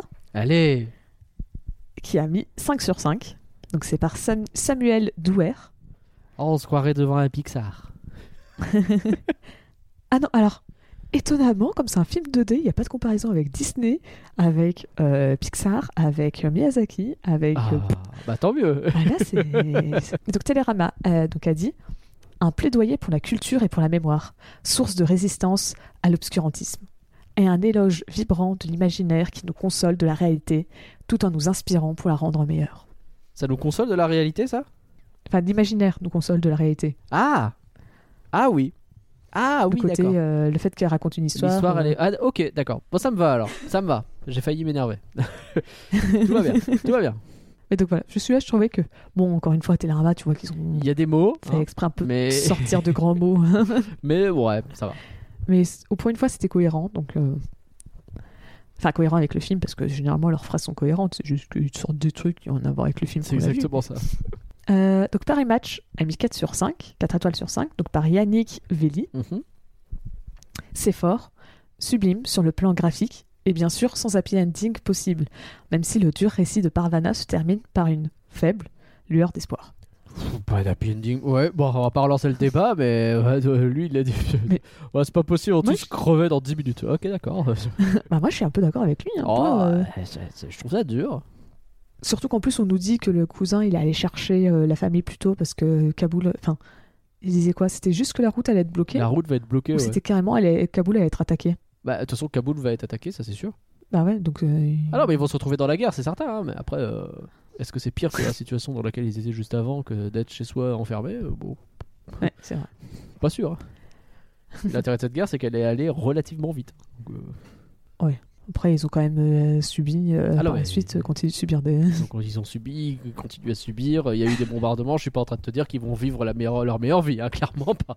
Mais euh, bon, est-ce que, est-ce que la situation est pire qu'au début du film? Je suis pas convaincu, tu vois. Oui, c'est vrai. Euh, donc le journal du dimanche a mis 4 étoiles sur 5. Donc c'est par Barbara Théâtre. Dans un Kaboul où la lumière chaude est légèrement ternie, le dessin, simple et élégant, instable une fable tendre et humaniste qui ose la dureté des traits. Oui, qui ose la dureté des traits, pardon, pour souligner l'angoisse des personnages et la délicatesse réconfortante de séquences en papier découpé à la mode orientale. Euh, C'est joliment dit. C'est ça. J'aime bien ce. euh, J'a- J'aime bien. ouais. J'aime bien aimer, oui, la, la fable, euh, enfin, une- installe une fable tendre et humaniste. Ouais. Ouais, c'est vrai. Après, euh, le, le dessin doux, euh, j'aurais peut-être pas été jusque-là non plus au début, là. euh, euh. Oui. Mais. J'avoue que le, fi- enfin, le studio, tu vois vraiment que plus ils ont avancé, plus ils arrivent à avoir un style qui est joli. Parce que quand tu retournes sur Brendan et, les- et le secret des Kells, tu fais Ouais. ouais, c'est pas, C'est- pas très joli. Tu sentais que c'était moins de ouais. budget et tout. Hmm. Alors que le peuple loup est vraiment, vraiment, vraiment Il splendide. est trop joli. Le trailer Vraiment est très joli. En même temps, c'était des malades hein, dessus. Genre, enfin, pour la, la vision des loups, comme je disais, les gars, ils ont fait un truc en 3D qu'ils ont imprimé et ils ont, enfin, ils ont imprimé chaque frais, enfin chaque image en papier pour la redessiner en charbon. Oh la vache. Genre pour te donner l'idée à quel point les ils étaient vraiment à fond. Après, Donc, tu te demandes pourquoi ils ratent pas leur budget aussi. Euh, donc le Parisien a aussi mis 4 sur 5, donc c'est par la rédaction. Cette magnifique chronique de la répression religieuse extrémiste en Afghanistan se révèle à la fois douloureuse, tendre et pleine d'espoir. Celle-là, je pense à toi. Le- se, révèle, se révèle à la fois douloureuse. Je vais, ouais. oui. Pleine d'espoir, tu vois, pour eux, il y a de l'espoir quand même. oui, c'est vrai. Comme quoi. Et enfin, je termine sur une dernière, donc euh, l'une des rares euh, critiques à 3 sur 5. Ok. Donc c'est de Libération, Ah ouais. euh, par Marius Chapuis. Prudent et pudique, le film prend son matériau au sérieux et brille dans sa restitution d'un pays aux portes de la guerre où à des paysages de miel succède un monde gris. Mais la gravité générale du propos semble pétrifier le film, figé dans une sage mise en, mise en image qui ne parvient pas à s'élever au-delà de sa propre histoire pour sonder de quelque chose de plus grand et d'intemporel. Bah, ils voulaient quoi euh, Bah c'est ça. Je comprends pas bien ce que- à quoi ils s'attendaient en fait. Bah je sais pas ce qu'il voulait ça, sur... euh, Il faut s'élever plus. euh, Bah quoi, il veut qu'il y ait euh, genre un- on voit aussi un général américain en train d'attaquer et que d'un seul coup on ait une vision vachement plus. Enfin, c'est tout l'intérêt, c'est justement que ce soit pas ça, que c'est que ce soit très intimiste. Ouais, puis même le sonder quelque chose de plus grand et d'intemporel, je trouve que le film est... Enfin, Bah. non, il est pas intemporel parce que ça se passe très clairement sous, les talibans. Mais euh, Ouais, mais justement, ça te, ça te marque ce que c'était à ce moment-là, quoi. Est-ce que c'est en train de redevenir bah, c'est ça.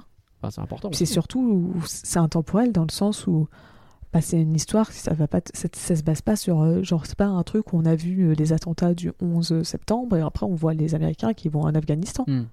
Donc, Ouais, j'ai pas compris non plus. je que- bon, je sais pas, c'est très bizarre. mais j'aimais bien la phrase euh, où à des paysages de miel succède un monde gris. C'est vrai. C'est vrai, c'est pas mal. Même si on voit, j'ai l'impression d'avoir plus vu le gris que le miel, mais admettons. Bah, le, le miel, je pense que c'est pour le, le sable. Oui, j'imagine, oui. mais- Mais euh, c'est vrai que dit comme ça, ça on a l'impression que c'était joli, alors que tout le reste du film, t'es- tu fais ouais, pas très joyeux. Parce que le désert, il donne pas envie. hein. Moi, d'habitude, j'aime bien les déserts. Dans les films, hein, j'entends. hein, je... J'ai jamais foutu les pieds dans un désert, j'aimerais bien d'ailleurs. Voir ce que ça fait. Euh, C'est sympa. Je suis déjà Ah ouais dans un désert. Et... Ouais. Cool. Mais bon, moi c'était Je suis jaloux. c'était à Abu Dhabi, donc autant te dire Oui. que c'est pas le même Pas tout ambiance. à fait le même. euh. Qu'est-ce qu'on a pour le futur? Et ben pour le futur, le film suivant, si tu as suivi, je n'ai déjà parlé cinq fois, Ouais. c'est Ah, bah, de, à dire. euh, c'est le, le, le, le, chant des non. C'est- non, ce qui vient de sortir au loup, cinéma. Le loup. Oui, Le peuple Le loup. peuple le peuple loup. ouais, je t'ai piégé. C'est compliqué, hein, je, je suis désolé. je- Euh, et donc, euh, donc le film qui est sorti après Parana, c'est Le Peuple Loup. Ok. Donc euh, le dernier film de la trilogie irlandaise, comme je disais, qui est Mhm. réalisé par Tom Moore. Euh, alors, il sera peut-être plus au cinéma. Je sais pas, il sera. plus- Je sais plus jusqu'à quand il est censé rester au cinéma, parce qu'il était pendant un mois au cinéma. Si vous avez l'occasion, allez le voir au cinéma. Foncez, foncez, euh, foncez. Il vaut la peine. Moi, je suis je pas allé, mais si- il faut que je vois si je peux. Je vais essayer de voir si un jour on peut pas faire un flanc dessus, parce que c'est. Ah, ah, Il est vraiment sympa. Ouais. je m'attendais bien à ce que tu dises ça. Et surtout qu'en plus, il a eu un- bah, une sortie compliquée à cause de Covid, quoi. Comme on disait avant, il est d'abord sorti en ligne, puis après au cinéma. Oui, il a l'air d'avoir une Euh, belle histoire là aussi. Euh, donc le- ils ont un autre film prévu en 2022 sur Netflix, donc qui s'appelle My Father's Dragon, donc le dragon de mon père. Ah, je pense que ça sera un peu plus fantaisiste que l'enfance en Afghanistan. Peut-être que je me trompe. Alors le film est censé être, pré- enfin après Netflix, on a bien vu euh, dans le dernier épisode sur My Little Pony que euh, ils donnent zéro info. hein. S'ils veulent pas te donner d'infos, t'auras que dalle. Donc résultat là, il sort en 2022 et on n'a toujours pas de nouvelles. Ouais. C'est- vraiment, il y a juste un tout petit. euh, En fait, il n'y en a même pas de dessin ou quoi que ce soit. Tout ce qu'on a, c'est que visiblement, c'est une adaptation, encore une fois, d'un livre. Et donc, on, on voit les dessins qui étaient à l'origine le, sur la couverture du livre, je suppose. Mais on n'a rien d'autre. Et donc, Mais- je sais pas du tout ce que ça donne ou quoi. C'est ouf parce que ça peut être aussi bien en janvier 2022 qu'en décembre 2022 que tu en sauras pas plus. Quoi. Ça se trouve, Ah bah, euh, Netflix, ils vont débarquer là euh, dans deux semaines, ils vont dire euh, ça sort le 3 janvier. Tu vas faire ah, let's go. Bon, J'en sais rien, tu vois, hein, mais. Mais vrai que je repense au débat qu'on a eu, alors sur rien que d'y penser, avec Victor de Pardon de Cinéma il y a pas très longtemps. tu vois, on n'arrête pas de dire que le, le studio est pas rentable, etc. Est-ce que s'il n'y avait pas eu un Netflix pour dire, bah tenez, nous on vous le paye votre film, vous le mettez sur la plateforme et limite ce qui fait comme vue, c'est- c'est notre problème à nous, c'est pas le vôtre. Ouais. Euh, Est-ce que c'est pas la meilleure solution pour ce genre de studio pour qu'ils puissent continuer à faire des trucs? Parce que au cinéma, euh, je suis pas certain qu'ils auraient pu faire énormément de films. Alors ça se trouve, ça va bider complètement sur Netflix et ils vont les abandonner dès un film. Et ce que je dis, c'est faux. Mais je me demande si euh, c'est pas justement des, des plateformes genre Netflix qui peuvent aider ce genre de studio à survivre? Ou est-ce que je suis encore trop Mm. optimiste? Je sais pas. Je sais pas. Après, euh, ils avaient déjà eu un partenariat avec Netflix par le passé pour une série d'animation Ouais. euh, qui s'appelle Puffin Rocks. Alors, j'ai pas trouvé, j'ai pas vu s'il y avait un nom français ou pas. Euh, mais euh, je sais pas. En fait, c'est dur à dire parce que tu vois, le studio, il est pas. Enfin, je sais pas à quel point il est en, en galère ou pas. Hmm. Là, c'est dur à dire, tu vois, genre euh, parce qu'en soi, le studio, il a réussi. Tu vois, il y a zéro film qui sont rentables. Ils ont Bah fait ouais. quatre films, aucun qui Et ils sont toujours là, quoi. C'est ça. Donc Après, ils sont nommés aux Oscars à chaque fois, donc j'imagine que c'est pour ça qu'ils essayent, ils reçoivent Oui. des aides, quoi. Mais bon. Après, tu vois, bah, tu sais, c'est un peu ce qu'on dit. Est-ce que c'est pas l'in- l'inverse, justement? Est-ce que c'est pas Victor qui a raison Sur, Parce que tu vois, le, le cinéma, bah, quand tu pa- vas payer pour aller voir ton euh, Avenger ou pour aller voir ton Bienvenue chez Echi, bah, tu as une partie qui est reversée pour euh, d'autres films. Et c'est pour financer ce genre de films qui sont pas rentables. Qui est coproduit par la France depuis le début, c'est vrai, c'est vrai, c'est vrai. C'est ça. Peut-être. Donc est-ce qu'au final, c'est pas ce genre. euh, Eh bien, peut-être. Le débat, le débat est infini, c'est pour ça qu'on l'a déjà eu et qu'on euh, continuera à l'avoir. Puis surtout que moi, je m'y connais vraiment pas là-dedans. Donc c'est dur à Je- dire. Je ne serais pas spécialiste non plus, très clairement. Et donc, euh, ce film, My Father's Dragon, parce qu'on a quand même deux, trois petites infos, euh, il est réalisé donc, par Nora euh, Tuom- Tuomé. Tu- Tuomé. Oh, je, je suis désolée. On a Euh, vraiment eu cinq appellations différentes. et euh, donc, euh, donc la, ré- la réalisatrice de ce film, c'est son deuxième film qu'elle va faire en tant que ré- juste réalisatrice toute seule. Et avec Meg Le Fauve au scénario. Alors là, comme ça, tu me dis, Hmm, je sais pas qui Hmm, c'est, mais elle a beaucoup travaillé chez Pixar. Ah ouais? Euh, elle a notamment travaillé euh, pour à toute la fin des parties des années, enfin milieu des années 2010. Donc elle a travaillé sur Vice Versa, Le Voyage d'Arlo, Le Monde de Dory, Les Indestructibles 2 et en avant. Bon, ok. Donc bon, Pas forcément les. Ah, c'est ce que j'allais dire. Là, Il y a du bon, il y a du un petit peu moins bon. euh, je, je sais que. et elle a aussi travaillé. Je, je- je fais sur partie, Captain des, Marvel. je fais partie des, des gens qui défendent Arlo, mais, euh, mais pas des gens qui défendent les Indestructibles 2, donc c'est compliqué. Sur quoi, pardon, Alors, je moi, en vrai- je t'ai coupé Et sur Captain Marvel aussi. Ah, d'accord, ok. En, en vrai, dans la liste des Pixar, à part en avant, j'en défends zéro. C'est vrai que t'aimes pas vice versa en plus. Ah ouais, c'est J'aime chaud, pas très chaud. J'aime pas vice versa. Le monde d'Arlo, je suis pas très vraiment fan. Le monde de Dory, je l'ai vu à sa sortie, il m'a pas marqué plus que ça. Pareil. Après, il me semble qu'il est bien. Mais euh, tu vois, là, euh, à 5-6 ans plus tard, euh, Bah, je l'ai jamais revu et j'ai pas plus envie et j'ai l'impression que toi non plus. c'est ça. Euh, les Indestructibles 2, c'est un peu la même bail, le même bail. Ouais. Donc moi, il y a que En Avant que j'avais bien aimé. Ouais, Enfin, les autres, c'est pas que je les ai mal aimés, mais c'est qu'il y a que En Avant qui m'a marqué. On va dire ça comme ça. Enfin, même marqué, c'est peut-être un peu fort. Ouais. On s'en souvient quoi. C'est ça. Euh, alors après aussi, donc euh, du côté des séries, parce que comme je disais, ils font des séries. Mhm. Par exemple, ils avaient fait donc Puffin Rock pour Netflix. Euh, ils ont une série d'animation qui est prévue avec Disney. Ah, c'est toujours pas Winnie? Et un autre que Winnie, parce que Winnie a été annulé. Donc Viking School, donc euh, l'école des Vikings, mais il faut imaginer que c'est mal orthographié. Genre euh, Viking, Viking School, c'est en un seul mot, et à la place d'un CH, pour School, c'est un K. Ok. Euh, et donc c'est, ça sera aussi en coproduction avec un studio français. D'accord. C'est une, cré- c'est une création originale ça C'est lié à aucune licence Ouais. Ah, c'est cool. Donc ça serait avec un studio français Samka, Samka, Samka, je sais pas comment ça se prononce, production. Ok. T'avais même un, le vice-président de l'animation. Ah parce qu'en fait, Disney sépare certains. Enfin, j'ai cru comprendre. Je suis pas du tout rentrée dans les détails parce que c'est pas le sujet du jour, mais ils ont l'air de séparer leur euh, série d'animation en différents coins. Genre, euh, t'as les séries pour euh, les États-Unis, les séries pour l'Europe et tout. T'as- nous, c'est l'Europe, c'est EMA, donc c'est Europe, Moyen-Orient et Afrique, il me semble. Ok. Enfin, Middle East et Afrique. Il me semble que c'est ça les trois. Parce qu'en tout cas, c'est E- EMA. Ah oui, oui, oui, oui, oui, euh, c'est sans doute ça. Et donc, euh, c'est des séries. Alors, je sais pas si ça veut dire que ça sera diffusé que en Europe, Moyen-Orient Afrique ou si c'est parce que c'est avec des studios qui viennent de ces coins.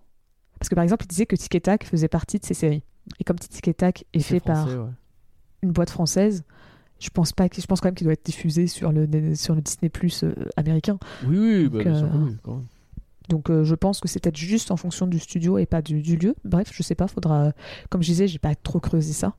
Euh, et donc le vice-président de l'animation EMA, donc euh, d'Europe et tout, il m'a fait rire parce qu'il a dit il existe une histoire viking importante en Irlande et dans le nord de la France. C'est la seule série avec des vikings fait par des vikings. Genre, le gars, il a fait, Les fameux, les fameux vikings de Tourcoing, je vous avoue que. Je suis pas sûr, Non, sûr, c'est sur- mais ok. C'est surtout vraiment imaginer le gars qui regardait la série Viking et qui a fait Hmm. ouais. Nous on a des vrais Vikings qui la font. Ouais, ouais, oui. Alors que la série d'animation, quand tu vois les screenshots, bah, ça a l'air d'être un truc un peu, un peu bonne, enfant, enfin, bonne ambiance. Donc euh, c'est pas du Ils tout ont des grosses têtes, les personnages? Euh, attends, tiens, je te montre un concept art. Parce que si je suis voir. sur le site de Samka Productions, justement. Il y a le fameux Ah, oui. euh, Jamie a des tentacules, avec un gamin avec une grosse tête et euh, quatre tentacules à la place des bras. C'est très bizarre. ah ouais, ouais, bah on retrouve un peu la même idée, quoi. Ouais, c'est très cartoon. Bon, pas tant que ça, ils ont pas des grosses têtes. Ouais, Euh, un petit peu, mais là ça va. Par rapport à Jamie a des tentacules, c'est effectivement pas si gros. la, la rouquine et le, le blond, ils ont l'air. Ils ont une tête normale. Les deux autres à droite sont un peu plus. Ah, le blond, on regarde, cartoon, mais- sa tête, elle est plus large que son ventre. Ouais, bon. Bon, Après, on n'est pas non plus. on n'est pas non plus. Mais non, mais euh, ça a l'air très cartoon. Ok, d'accord. Et ça, ça sort quand Et donc. Ah, ça sort quand? Ça sort en 2019. Ah bah oui. Bon, ok.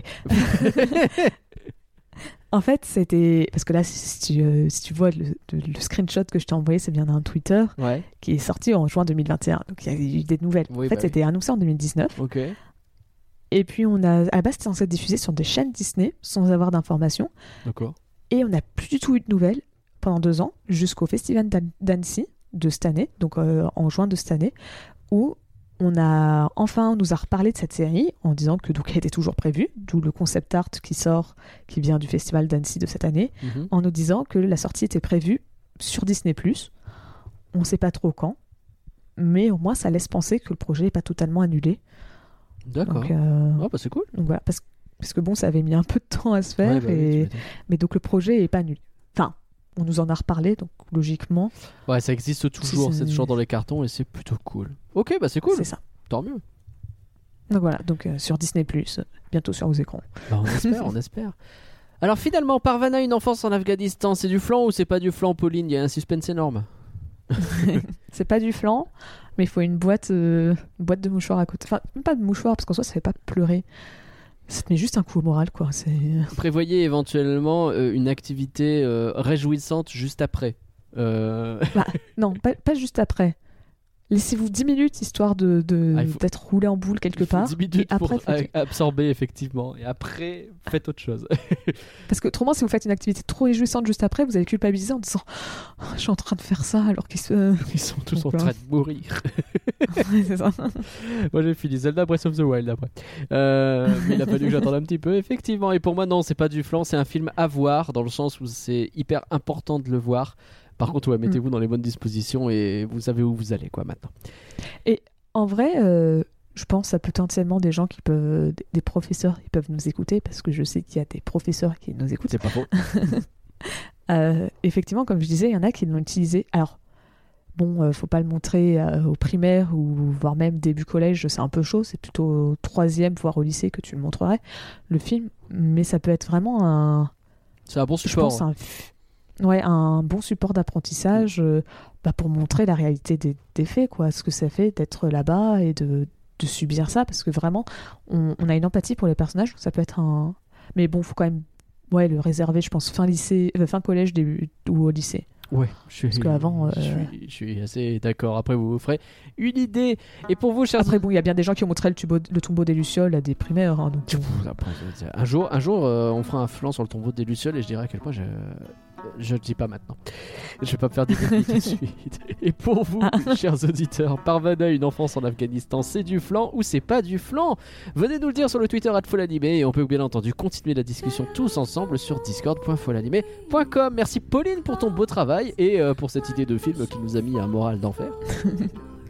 Euh, bah, de rien, puis merci Nagla d'avoir euh, supporté mon film qui te donne, qui t'a rendu triste. C'était très bien. N'hésitez pas à partager ce podcast à vos potes car un flanc partagé c'est un flanc qui ne met pas de gants et même qui ne met pas d'afghan. Je, je- vraiment. je- On vous dit à dans deux semaines. Bye tout le monde. J'étais déprimé. Écoute, j'ai écrit des trucs. J'étais déprimé. Qu'est-ce que je te dis? Allez bye. Bye.